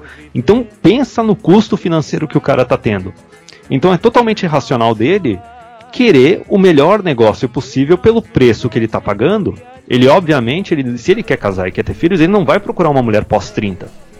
Mas Isso aí daí- eu discordo você de um negócio. Calma aí. Hum, Só um fala aí. negócio aqui que eu tenho que fazer também a, a, a, a tréplica aqui. Calma aí, a réplica. É o seguinte, você falou que o conservador, realmente, tem muito cara que é otário, concordo com você. Né, cara que é conservador, que quer passar pano pra tudo que é errado, concordo. Já ouvi conservador falando que é, você tem que ter dó da puta. Que a puta é uma coitada, que você tem que ir lá na zona e tirar ela da zona e botar dentro da sua casa. É, Eu já- eu- Salva Puta. É, eu já vi isso aí acontecendo, tá? É, Não, acontecendo não, já vi gente falando disso aí.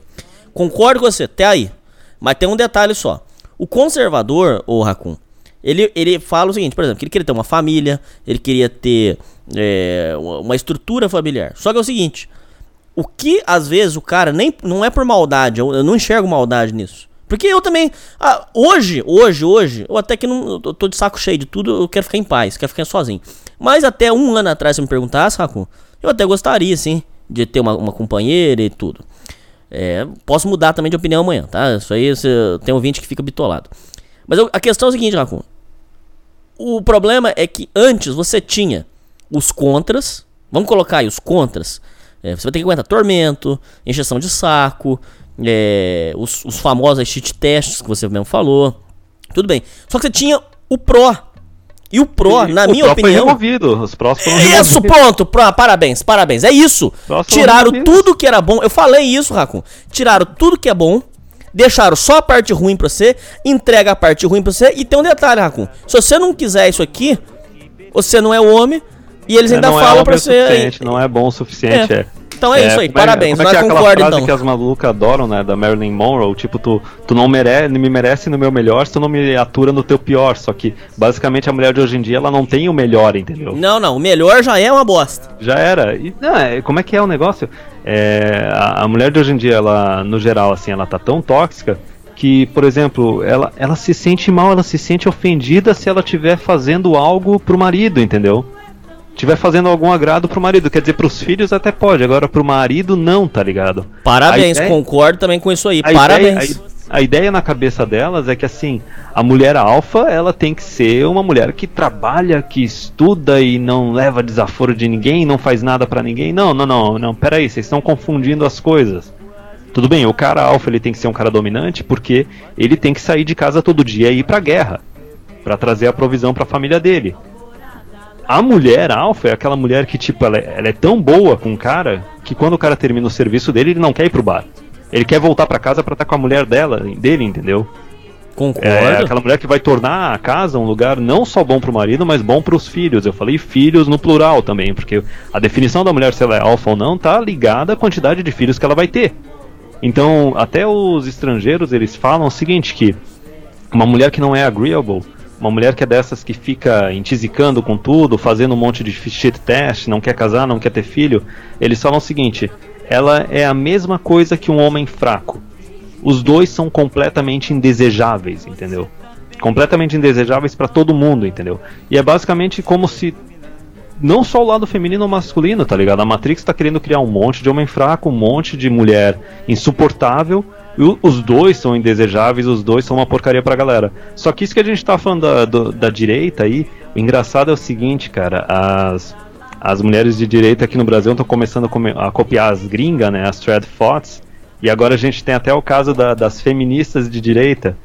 E até as feministas de direita, o detalhe é o seguinte: elas querem continuar no, no bacanal, tá ligado? Elas estão com aquele mesmo discurso da mulher de esquerda de que não quer ser julgada pela quantidade de parceiros, Sim. quer ter liberdade sexual total, e elas mesmo ficam zoando com os caras da direita, entendeu? querendo chamar se o cara chega e fala assim: "Não, beleza, eu quero me casar, eu quero ter filhos, só que eu espero que a minha mulher assim, ela seja jovem, ela tenha um body count baixo, ela tenha um histórico baixo de parceiros anteriores". O cara não tá, tá nem sendo aquele irreal de tipo, não, meu Deus, quero uma virgem, entendeu? Mas o cara quer um número ali menor que 10. Algo assim, meio normal, dependendo da situação. Só que elas já estão considerando isso inaceitável, entendeu? E estão usando bem esse argumento que tu fala. Não, os caras são inseguros, eles não são homens de verdade, entendeu? E é aí eu também que... quero te dar os parabéns de outra coisa importante que você falou aí, que é o seguinte. É, o cara chega. Porque é, isso é uma coisa muito complexa, o Raccoon. É, todos os, os, a mídia e todos os sites dizem o seguinte: que você não. É, o homem não pode ficar olhando o passado e não pode exigir nada, não, viu, Raccoon? Você chegar e falar assim: eu quero uma mulher que sabe cozinhar, você não pode fazer isso. Eles falam que é errado. Mas pera aí, ô Raccoon. Vamos voltar naquele assunto que você falou aí. Eu quero te dar os parabéns. O cara tem que segurar todos os BO, tem que segurar, tem que segurar rabo de foguete dela, tem que assumir, que tem que aceitar é, que ela tem filho, que tem que aceitar que não sei o que. É, o cara tem que aguentar tormento, tem que aguentar ela virada num capeta quando ela tá menstruada, tem que aguentar quando ele, não, ele quer dar uma bimbada, ela não quer, porque tá com dor de cabeça, tem que aguentar tudo isso aí. E você não pode exigir nada. Você não pode exigir uma mulher com, com rodagem baixa, ou até lacrada, como você falou, e virgem. É, nem isso. Ué. A gente não pode esperar nem controle emocional da mulher hoje em dia, porque até mesmo esse negócio da TPM não é justificativa, velho. Não é justificativa para ficar aturando abuso. A pessoa tem consciência disso. Se a pessoa tem consciência que numa dessas ela fica insuportável, ela não se controla, então sabe o que, que a pessoa faz? Se isola, vai para um outro cômodo da casa e faz alguma outra coisa ou simplesmente, sei lá, libera o, o parceiro dela para ir pro bar fazer alguma coisa com os amigos e beleza, beleza, na volta ele traz um, um pacote de sorvete para ela, alguma coisa assim. Só que o problema assim, é, parece que assim, como é que é aquela frase? A miséria adora a companhia, né? Quer dizer, o cara ele não pode ser livre para estar tá tendo satisfação, para estar tá tendo felicidade dele, num momento que a mulher tá na pior. Tipo, a mulher, a hora que ela tá na pior, ela não pode ficar na pior sozinha, entendeu? Ela tem que trazer o cara para ficar na merda com ele junto, entendeu? Agora me diz uma coisa, me diz se alguém se importa quando um homem tá na pior, tá ligado? Não, ninguém se é importa. É, é simplesmente foda-se. E é aquela coisa totalmente de falta de compreensão, cara. É, é, é, não passa na cabeça delas que, assim, muitas vezes elas vão querer que o cara, o parceiro, ele dê um subsídio para ela. Ou subsídio parcial ou subsídio total. O que, que isso quer dizer? Quer dizer que o cara vai estar tá pagando umas contas da casa. Muitas vezes a mulher tem um salário de 15 mil por ano, o homem tem um salário de 30 mil por ano, só que a mulher está tendo um estilo de vida de 20, 25 mil por ano. Porque ela está tendo acesso a um monte de coisa que o cara está trazendo. Só que daí, a mulher atual, a mulher moderna, ela não quer nem se dar o trabalho de ser agradável pro cara, entendeu?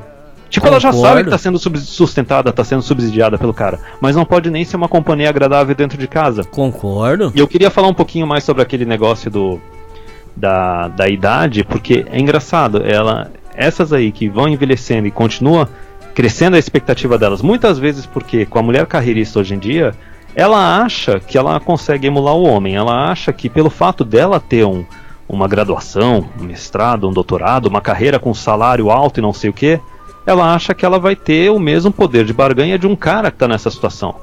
Só tem um pequeno detalhe, cara. Não existe nenhum cargo, não existe nenhum diploma nesse mundo que deixe um cara de pau duro. Isso é uma frase de um gringo do Paul Proteus, entendeu? Não é isso que o cara tá esperando. Se o cara quiser dinheiro e carreira, ele consegue isso sozinho, entendeu? Concordo. E o comportamento dessas mulheres é o seguinte: elas se comportam como se elas fossem imóveis.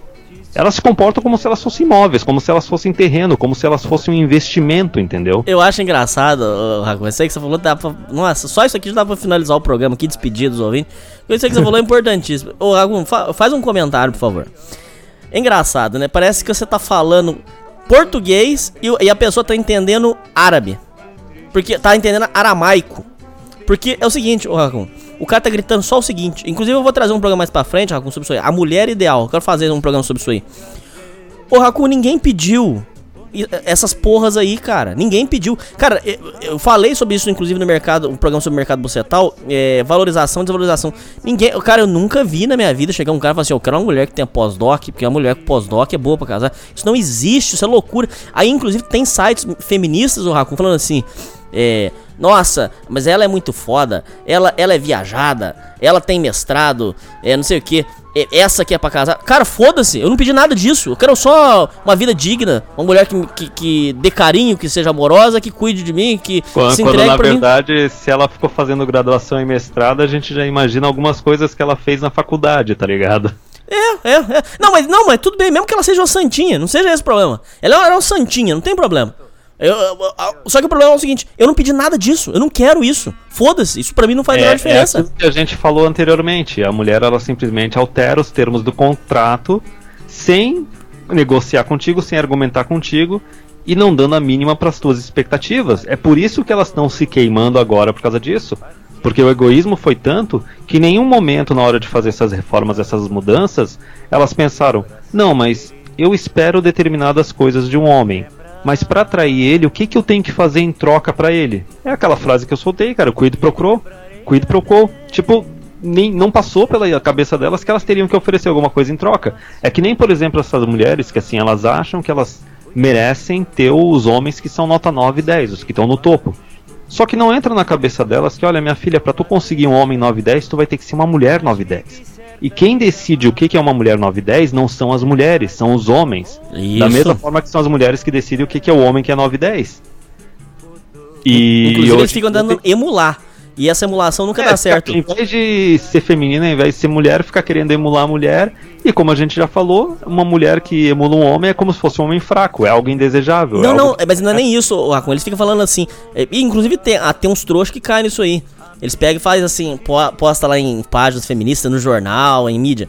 Não, porque a mulher boa para casar, Racun, é a mulher mãe solteira. Porque a mãe solteira, ela já experimentou a vida como mãe, agora ela vai poder casar com você e vai cara, poder te dar um amor verdadeiro. experimentado isso contigo, não com outros, tá ligado? Concordo, concordo com você.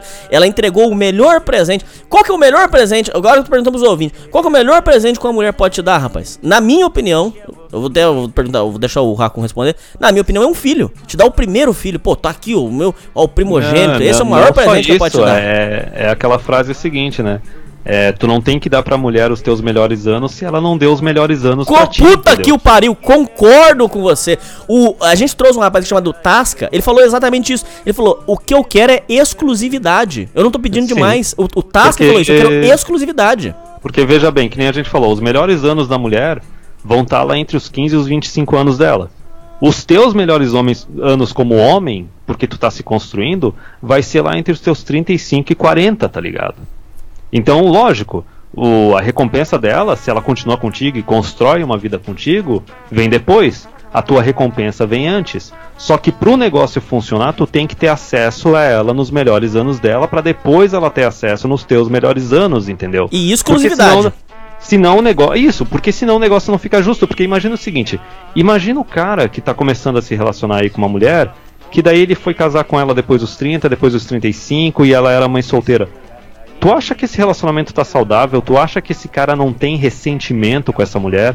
Tu acha que ele não teve que dar o braço a torcer absurdamente de aceitar coisas que ele não gostaria de aceitar? Não é só isso, Racun, não é só isso. Racun, tô cansado de ver denúncias e isso acontece, Racun. Você deve já ter visto isso aí A mulher vai no mundo, quebra a cara, se fode, arruma filha, às vezes até com um marginal, com tudo.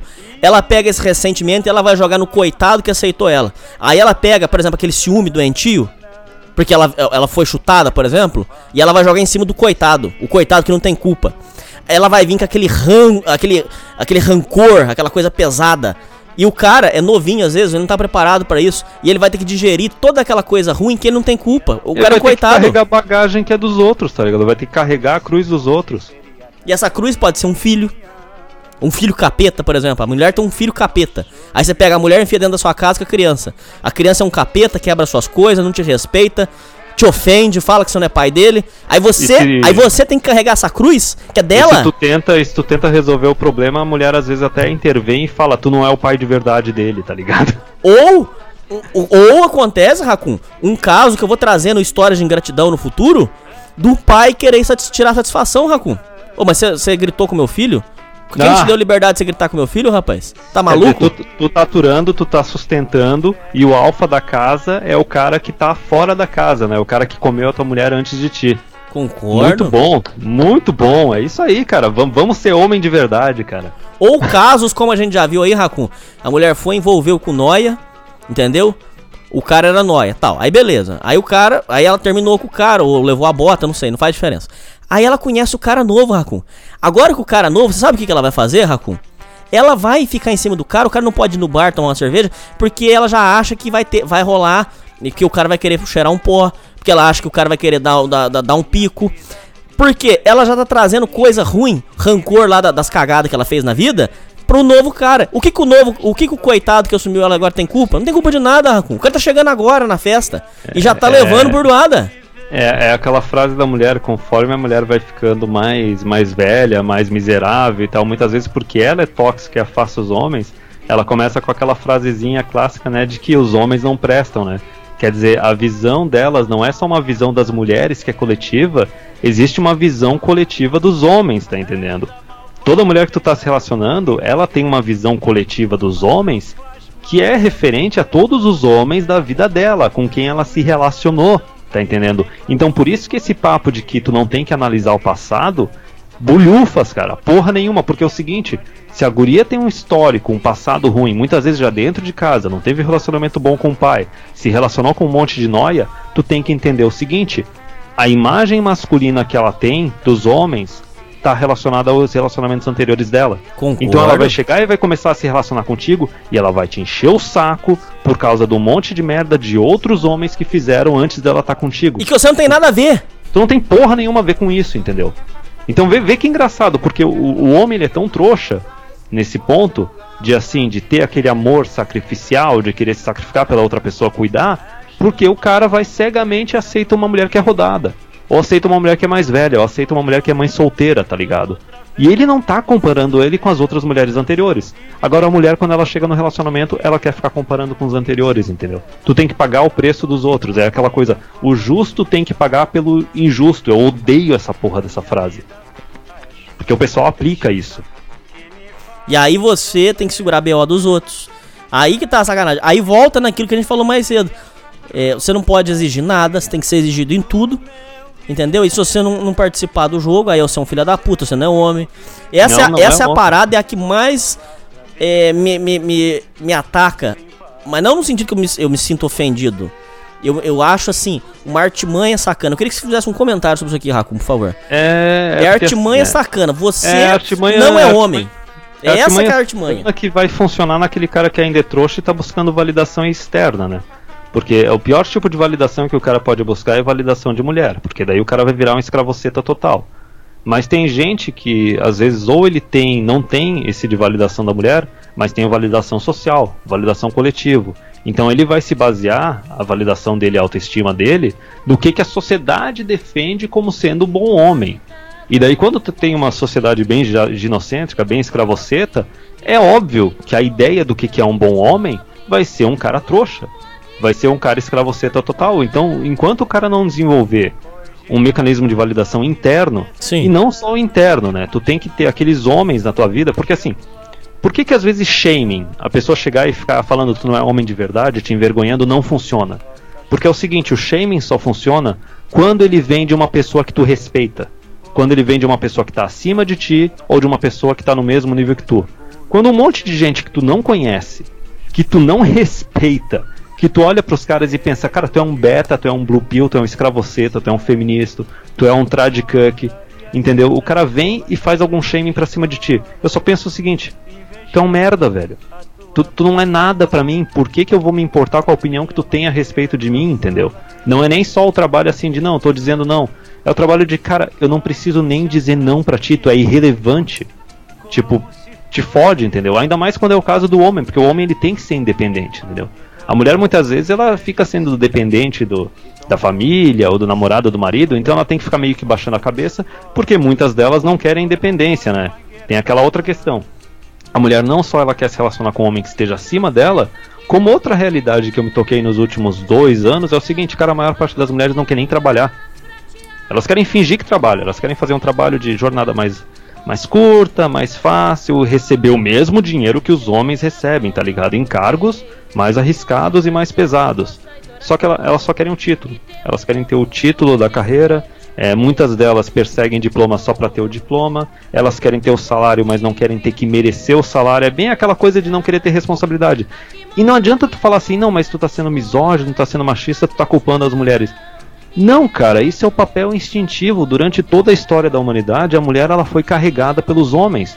Tu não pode esperar que agora, depois de milhares de anos, simplesmente porque os últimos 100, 200 anos foram, foram diferentes, tu quer simplesmente alterar as mulheres completamente com um histórico 10, 20, 30, 50 vezes maior atrás, entendeu? E não adianta o quanto eles tentarem igualar a mulher, querer criar essa definição de não, a mulher alfa e agora tem que colocar a mulher para trabalhar e mulher para estudar, e eles vêm com essa falácia imbecil de que não, quanto mais tu empodera melhor as mulheres, melhor para a economia do país, enquanto a gente vê que é justamente o contrário, entendeu?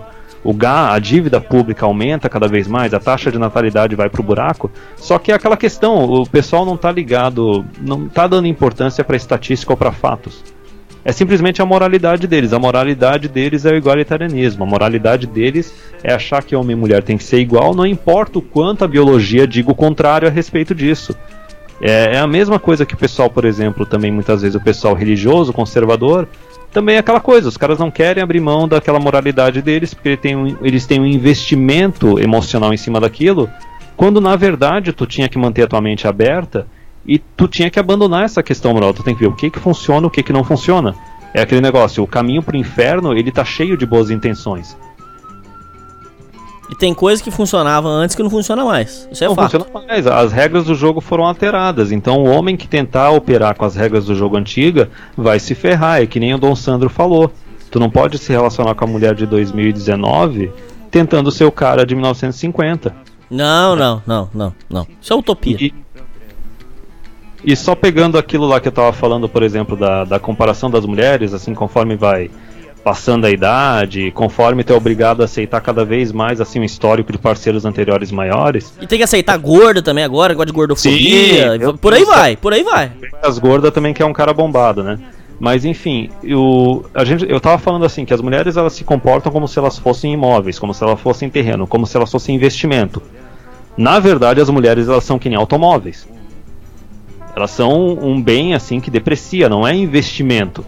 Porque é que nem a gente falou, a recompensa da mulher no relacionamento para o homem vem cedo.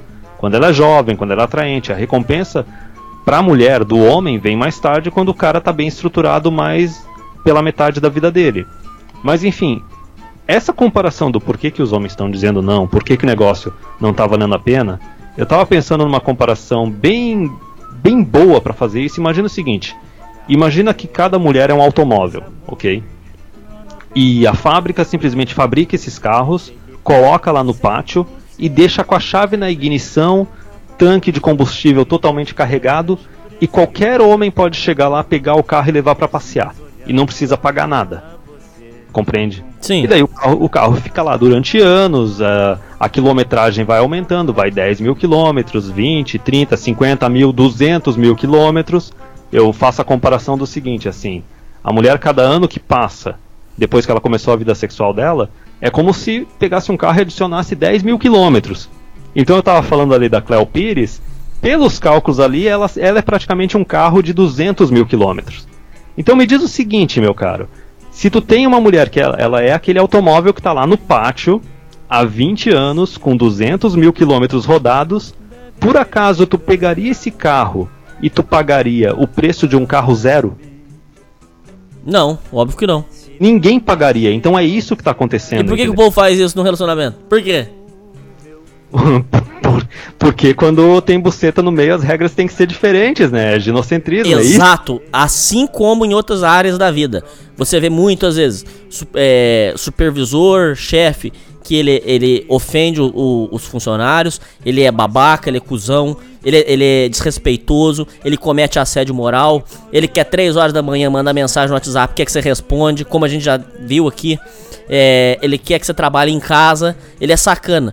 Aí essa regra vale pra ele. Quando você vai ver, o cara é o mó escravoceta do, do mundo, o cara, é, a mulher manda, munta em cima dele, dá chicotada nele. Como é, por que, que o cara vive de um. Eu não tô dizendo que ele tem que ser assim na vida dele, não- eu tô só te perguntando o seguinte: por que, que quando é campo amoroso vale uma coisa? Por que. É igual você acabou de falar de carro. Se você não compra um carro usado pagando valor de zero, por que, que no relacionamento tem que ser assim, Rago?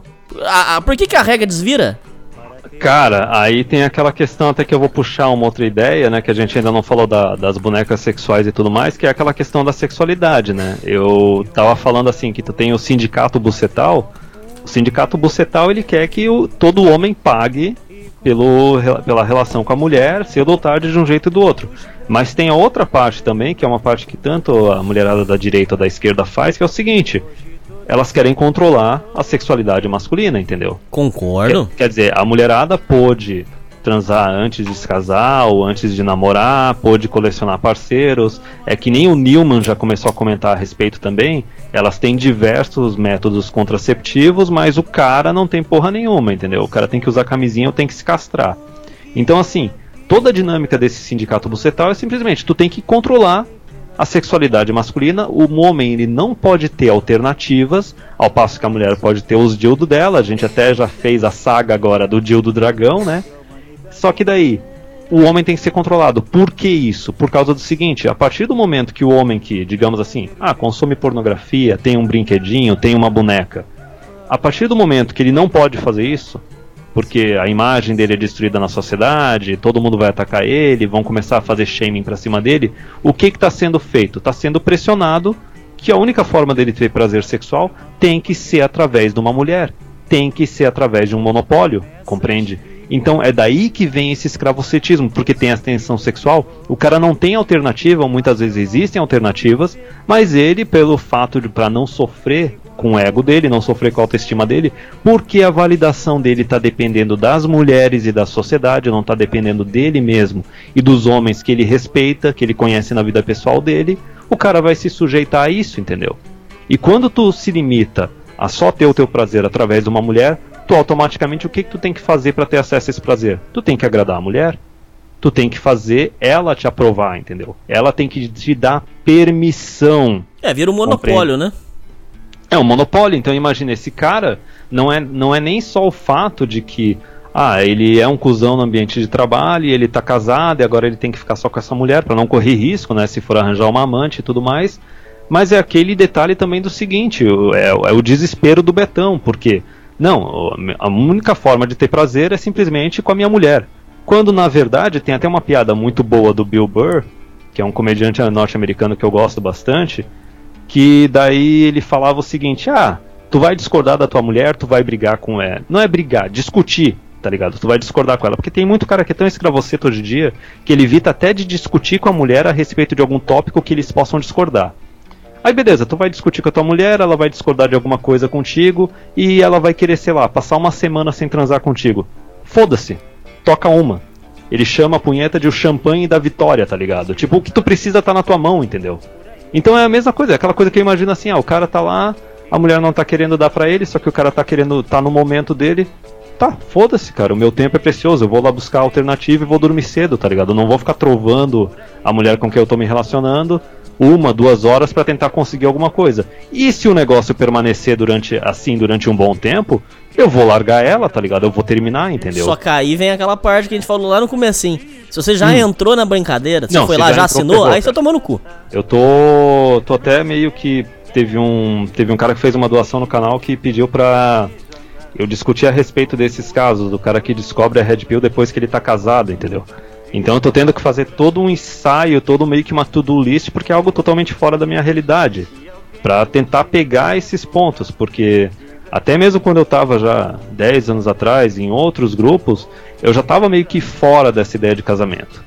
O negócio foi gradativo, chegou naquele momento, não, nunca quero casar no papel mas posso ter uma união estável. Aí chegou no momento, não, não quero nem ter união estável. Antes disso, assim, tava até, ah, se eu tiver condições financeiras boas, eu posso até ter um filho. Não, depois até cortei, entendeu? O negócio foi só cortando. Conforme eu fui tendo mais experiências com as mulheres, e também não só isso, tu pega uma trajetória de 10 anos. Eu tava no momento que eu vi assim, olha, as leis estão injustas, o comportamento das mulheres não tá bom, mas vamos ver se durante os próximos anos vai melhorar. E a minha conclusão foi vendo que cada vez o negócio estava piorando, analisando tanto o micro quanto o macro. Então, da mesma forma que conforme tu vai tendo teus relacionamentos, tu deixa de ser escravocetão, na, nos melhores casos, ou por exemplo, o que tu aturava da tua mulher com quem tu se relacionou anteriormente, tu não atura da próxima. E daí tu termina com essa próxima e tu não atura, não atura a mesma coisa da outra que viria depois. Quer dizer, o teu filtro do que tu considera é, tolerável na mulher vai se tornando cada vez mais específico. E aí a paciência vai ficando bem... curtinha, né? Já viu? A paciência e, a lista vai ficando bem curta, assim, a, a lista de coisas que tu não tolera fica gigante, e aí tu vai filtrando. E foi isso que foi acontecendo comigo. Quer isso é dizer, é saudável, bem... hein, Racun? Isso é saudável. É, é, é, basicamente a ferramenta pro cara sobreviver hoje em dia. É, ué. É, concordo, porque é o seguinte. Isso é saudável porque eu, é, aí, aí até o Raccoon, a gente pode entrar no assunto seguinte. Aí que o cara vai ver o real valor. Porque aí é o seguinte. Eu, eu, eu, por exemplo, vou dizer de mim.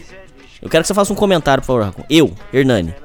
Eu sou um cara trabalhador pra caralho, honesto, nunca traí nenhuma companheira minha, nunca.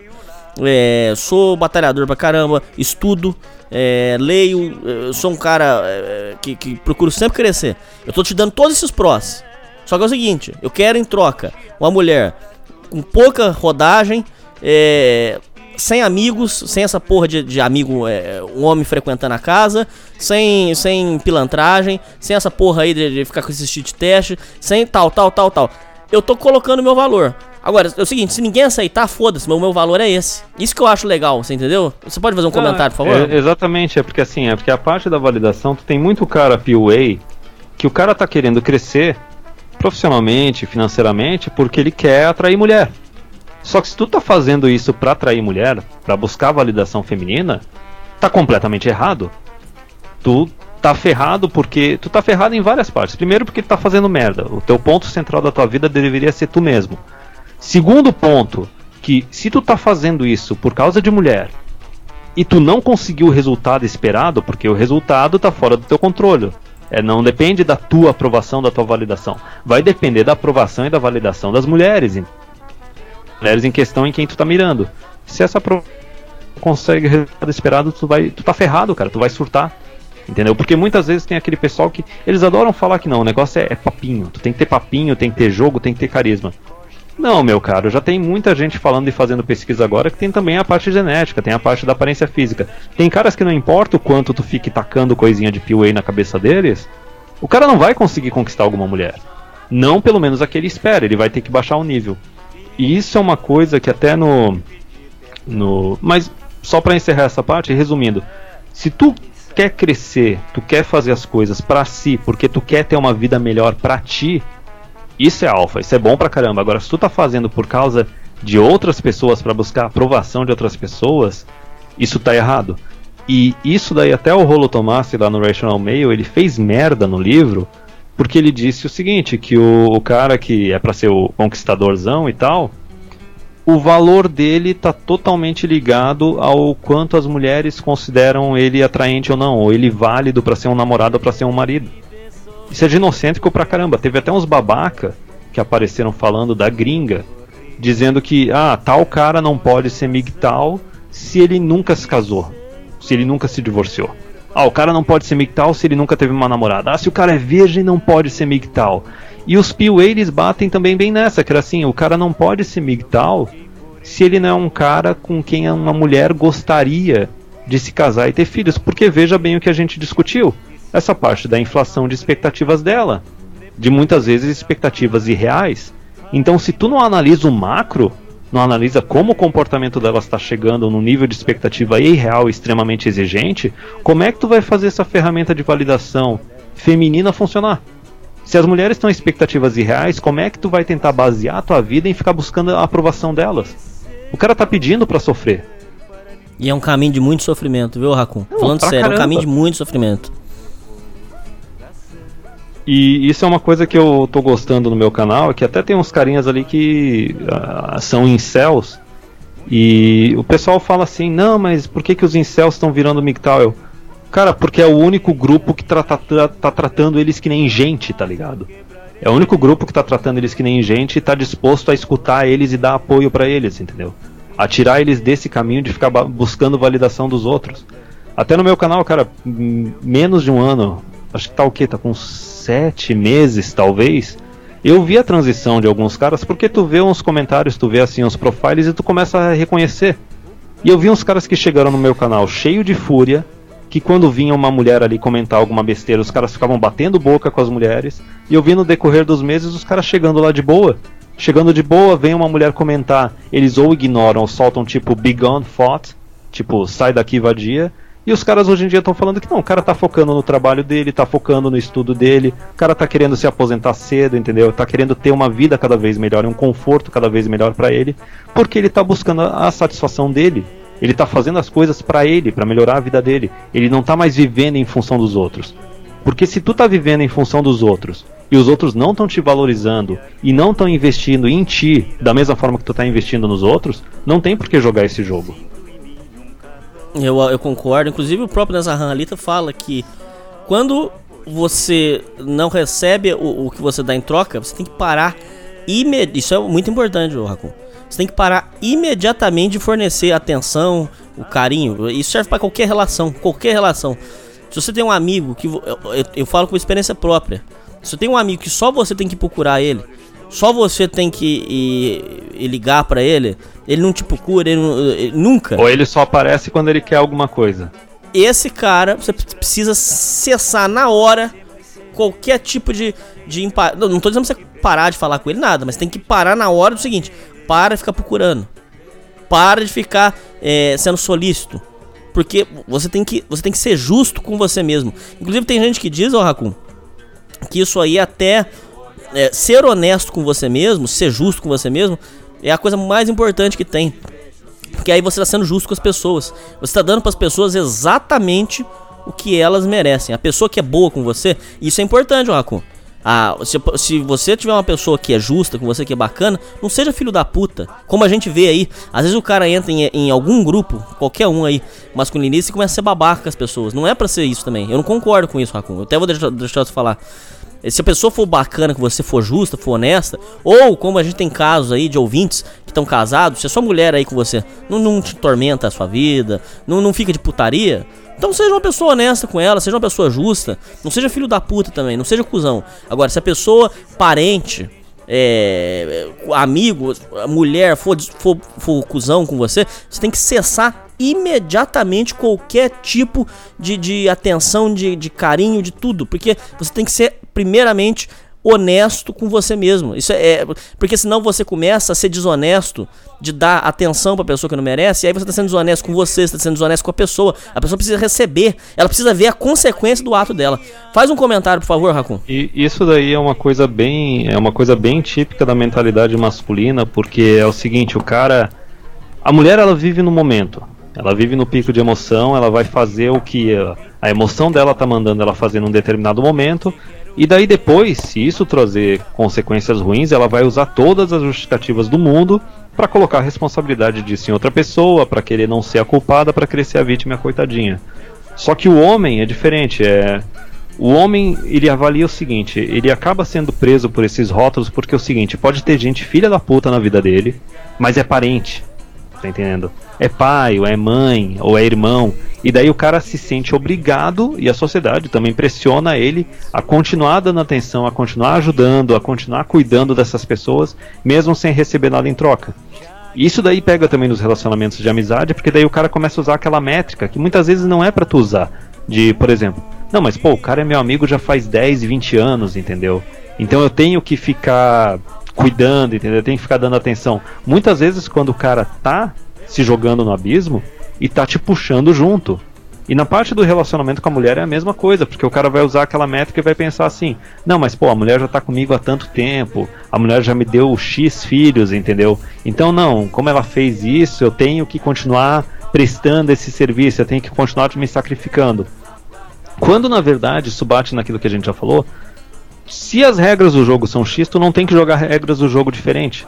Tem uma frase de um. Acho que é um psicólogo, deve ser britânico ou norte-americano, que é Brifold, eles chamam de Brifold's, Brifold's Law, a lei de Brifold, que diz o seguinte: todo investimento anterior que tu fez numa mulher não garante que tu vai conseguir manter ela no futuro. Concordo. Resumindo, para essas pessoas, tudo que tu investiu nelas, tu se relacionou com elas durante tantos anos, tu é amigo da pessoa durante tantos anos, tu fez isso, isso, isso por ela, nada disso garante que a pessoa vai retribuir e nada disso garante que a pessoa vai continuar na tua vida.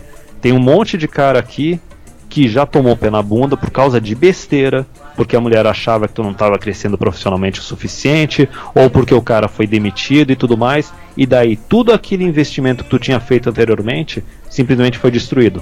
É como se a pessoa pegasse um contrato do, do relacionamento que vocês tinham e rasgasse na tua frente. Por isso a importância do desapego, tá vendo? É, o cara tem que. Como é que é? O cara tem que estar tá o tempo todo de olho na na saída de emergência, entendeu? É, é. Ô, Racun, eu quero agradecer muito sua participação aí, foi muito foda. Quero convidar você aí futuramente pra gente gravar uma leitura de e-mails. É, Tranquilo. A gente fazer uma leitura de e-mails. Por favor, o Racun, faz o jabá do seu programa, convida o pessoal aí para ir lá conhecer. Ih, cara, sou ruim de jabá, velho. é porque na, na verdade essa o meu canal ele não foi um projeto coletivo, né? Foi um projeto mais individual. Eu, eu basicamente eu fiz o canal pela mesma razão que o, o Human, o TFM fizeram, porque é o seguinte. Eu, pelo menos, eu tenho o privilégio de ter alguns conhecidos na minha vida pessoal mesmo que os caras são Red Pill, que os caras são MGTOW. Só que ainda assim é, é, meio que cansativo tu ficar no meio do pessoal normal vestindo a máscara o tempo todo. Então tu tem que ter um ambiente onde tu pode tirar essa tua máscara, entendeu? Então essa foi a iniciativa de fazer o canal. O canal tá lá, é, Hakuni Hakun, ele, eu acho que ele foi criado acho que em julho do ano passado. O link vai estar na descrição aí, tá? É, eu comecei a jogar uns vídeos lá, fazendo vídeos para mim, entendeu? Porque basicamente, eu vi alguma coisa absurda na sociedade, eu vi alguma coisa que me deixava muito puto. E daí eu percebi o seguinte, que se eu fazia um vídeo e jogava o negócio na internet, era como se eu estivesse me livrando de algo ruim, entendeu? É como se eu estivesse jogando algo fora ao invés de ficar com aquele negócio rodando na minha cabeça o resto do dia, durante as próximas 24, 48 horas. E daí não é nem só aquele fato, é o fato de tu conseguir tirar a máscara, tu conseguir encontrar outros homens que pensam da mesma forma, que estão lidando com os mesmos problemas. E eu tô vendo que eu tô conseguindo contribuir com a comunidade, essa quantidade de conteúdo que eu fui acumulando durante os anos, mas não só isso, é, com o pessoal interagindo com o pessoal na sessão de comentários, eu tô chegando a conclusões novas que eu não teria chego sozinho, talvez tão rápido, entendeu? Então o negócio é meio que um serviço coletivo. É o serviço de tentar salvar o máximo possível de homens para não cair nesse caminho da Matrix, que vai gerar sofrimento e pode fazer o cara não só ele destruir a vida dele, mas uma outra pessoa qualquer destruir a vida dele. Pode ser a mulher com quem está se relacionando, pode ser os escravoceta de plantão. É, é tentar criar uma comunidade para o pessoal tirar conclusões melhores, desenvolver uma base de, de conhecimento e também salvar o máximo de vidas. E essa é a ideia. Eu tô vendo que o negócio está rendendo. Já tem gente chegando assim para mim falando que eu, com esse serviço pequeno, entendeu? Eu já consegui mudar as vidas deles, já consegui colocar eles num caminho para eles serem independentes. E é muito Parece bacana prestar esse serviço social, né, Racun? Não, quando vem essa reação, e é aquele negócio, cara. Não adianta o cara vir para mim e falar assim: ah, não, mas vocês me tal, vocês não querem casar, vocês não querem ter filho. Porque na real, agora o, o problema não é as mulheres, o problema nunca foi as mulheres. Concordo. Elas não tinham. Elas, vão, elas são basicamente criança mimada, é adolescente inconsequente. A brecha que tu der para elas fazerem besteira, elas vão fazer besteira. O problema tá nas leis, entendeu?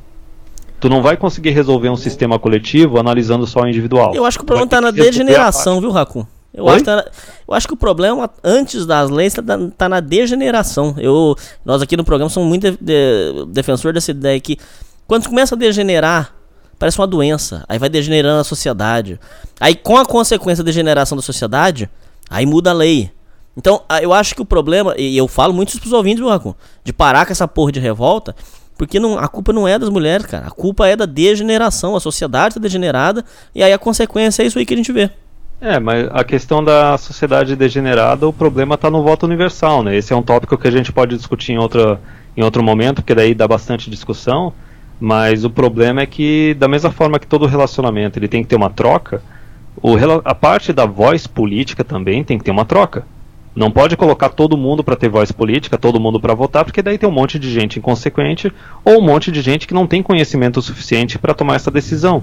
Mas a questão principal é que quem tem que tomar essas decisões é quem consegue provar que é responsável, né? É que nem respeito. Respeito tu não ganha de mão beijada, tu conquista. E direito e voz política tem que ser a mesma coisa tem que ter algum tipo de filtro, tem que ter algum tipo de voto restrito. Porque é desse jeito que tu consegue barrar esse tipo de coisa. A degeneração é que nem um câncer, entendeu? Tu não pode deixar ele correr solto, tu tem que cortar. Mas para tu conseguir cortar, tu tem que ter um pessoal que é treinado, um pessoal que comprovadamente consegue cortar isso. E isso daí é uma, é uma coisa meritocrática, essa coisa de falar da sociedade prosperar. Se tu for ver, tu dá direito político para todo mundo, tu tá garantido que qualquer um vai poder tomar decisões a respeito da vida das outras pessoas. Quando na verdade tu pode ter um caminho meritocrático no qual a pessoa tem que provar que é responsável, tem que provar o valor dela, para daí depois ter voz política. Mas isso, isso é um tópico para outro detalhe, mas eu concordo com essa degeneração, mas eu acho que existem meios para tentar conter essa degeneração, mas foi essa experiência do século XX, com essas ideias de igualitarianismo, essas ideias de voto universal, foi isso que cagou tudo. Entendo, entendo. Bom, então o link aí do canal do Raccoon Raccoon, falo com até com sotaque aí, chique pra você. Vai estar tá aí na, na, descrição. Recomendo todos os ouvintes lá conhecerem. Por favor, vão lá conhecer. E é isso aí. É isso aí, Raccoon. É isso aí, ouvintes. E falou!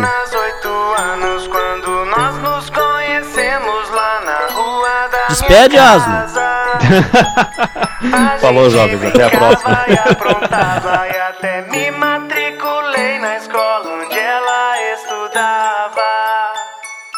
Foram muitos anos felizes de sorrisos e amizade até que um dia aconteceu.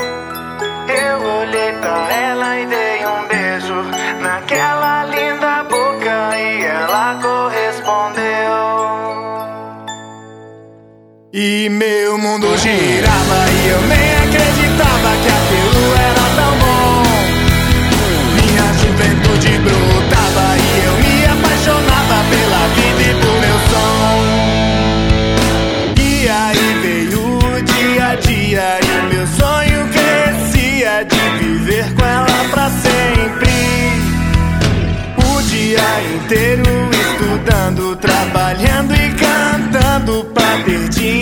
pra gente. E quando eu já me formava, de repente ela veio e falou na minha frente. Eu não quero mais ficar contigo amanhã. Talvez te ligo, quero ser independente. E meu mundo explodia,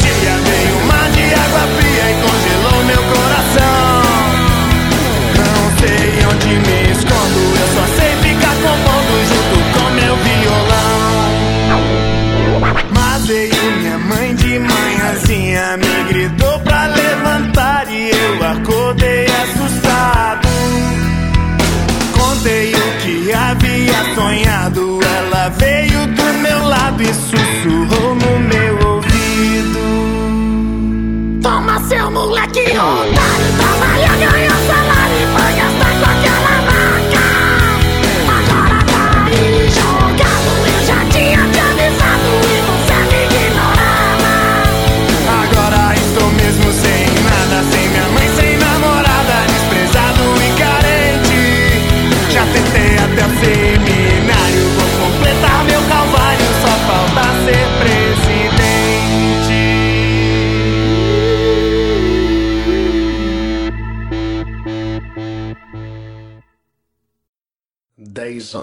Depois, epílogo.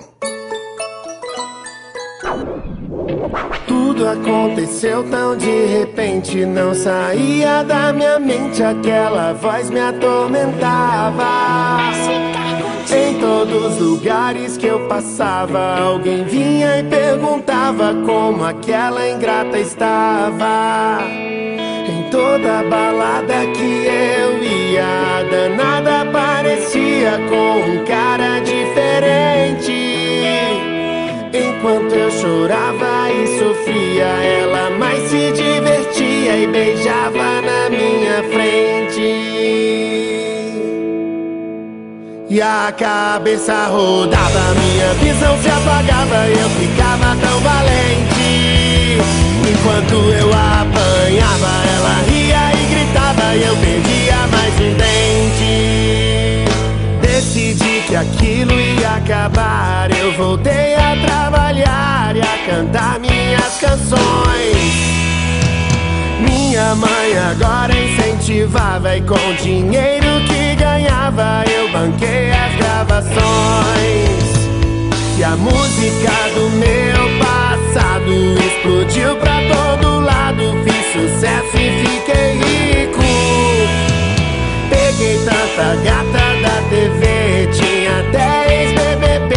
Eu mesmo não acredito. Era amado no Brasil, em São Paulo e no Rio. Eu cantei até correr. Capa de tanta revista, minha história de artista na televisão contei. E aí tocou meu telefone, uma voz falou meu nome, tão melosa e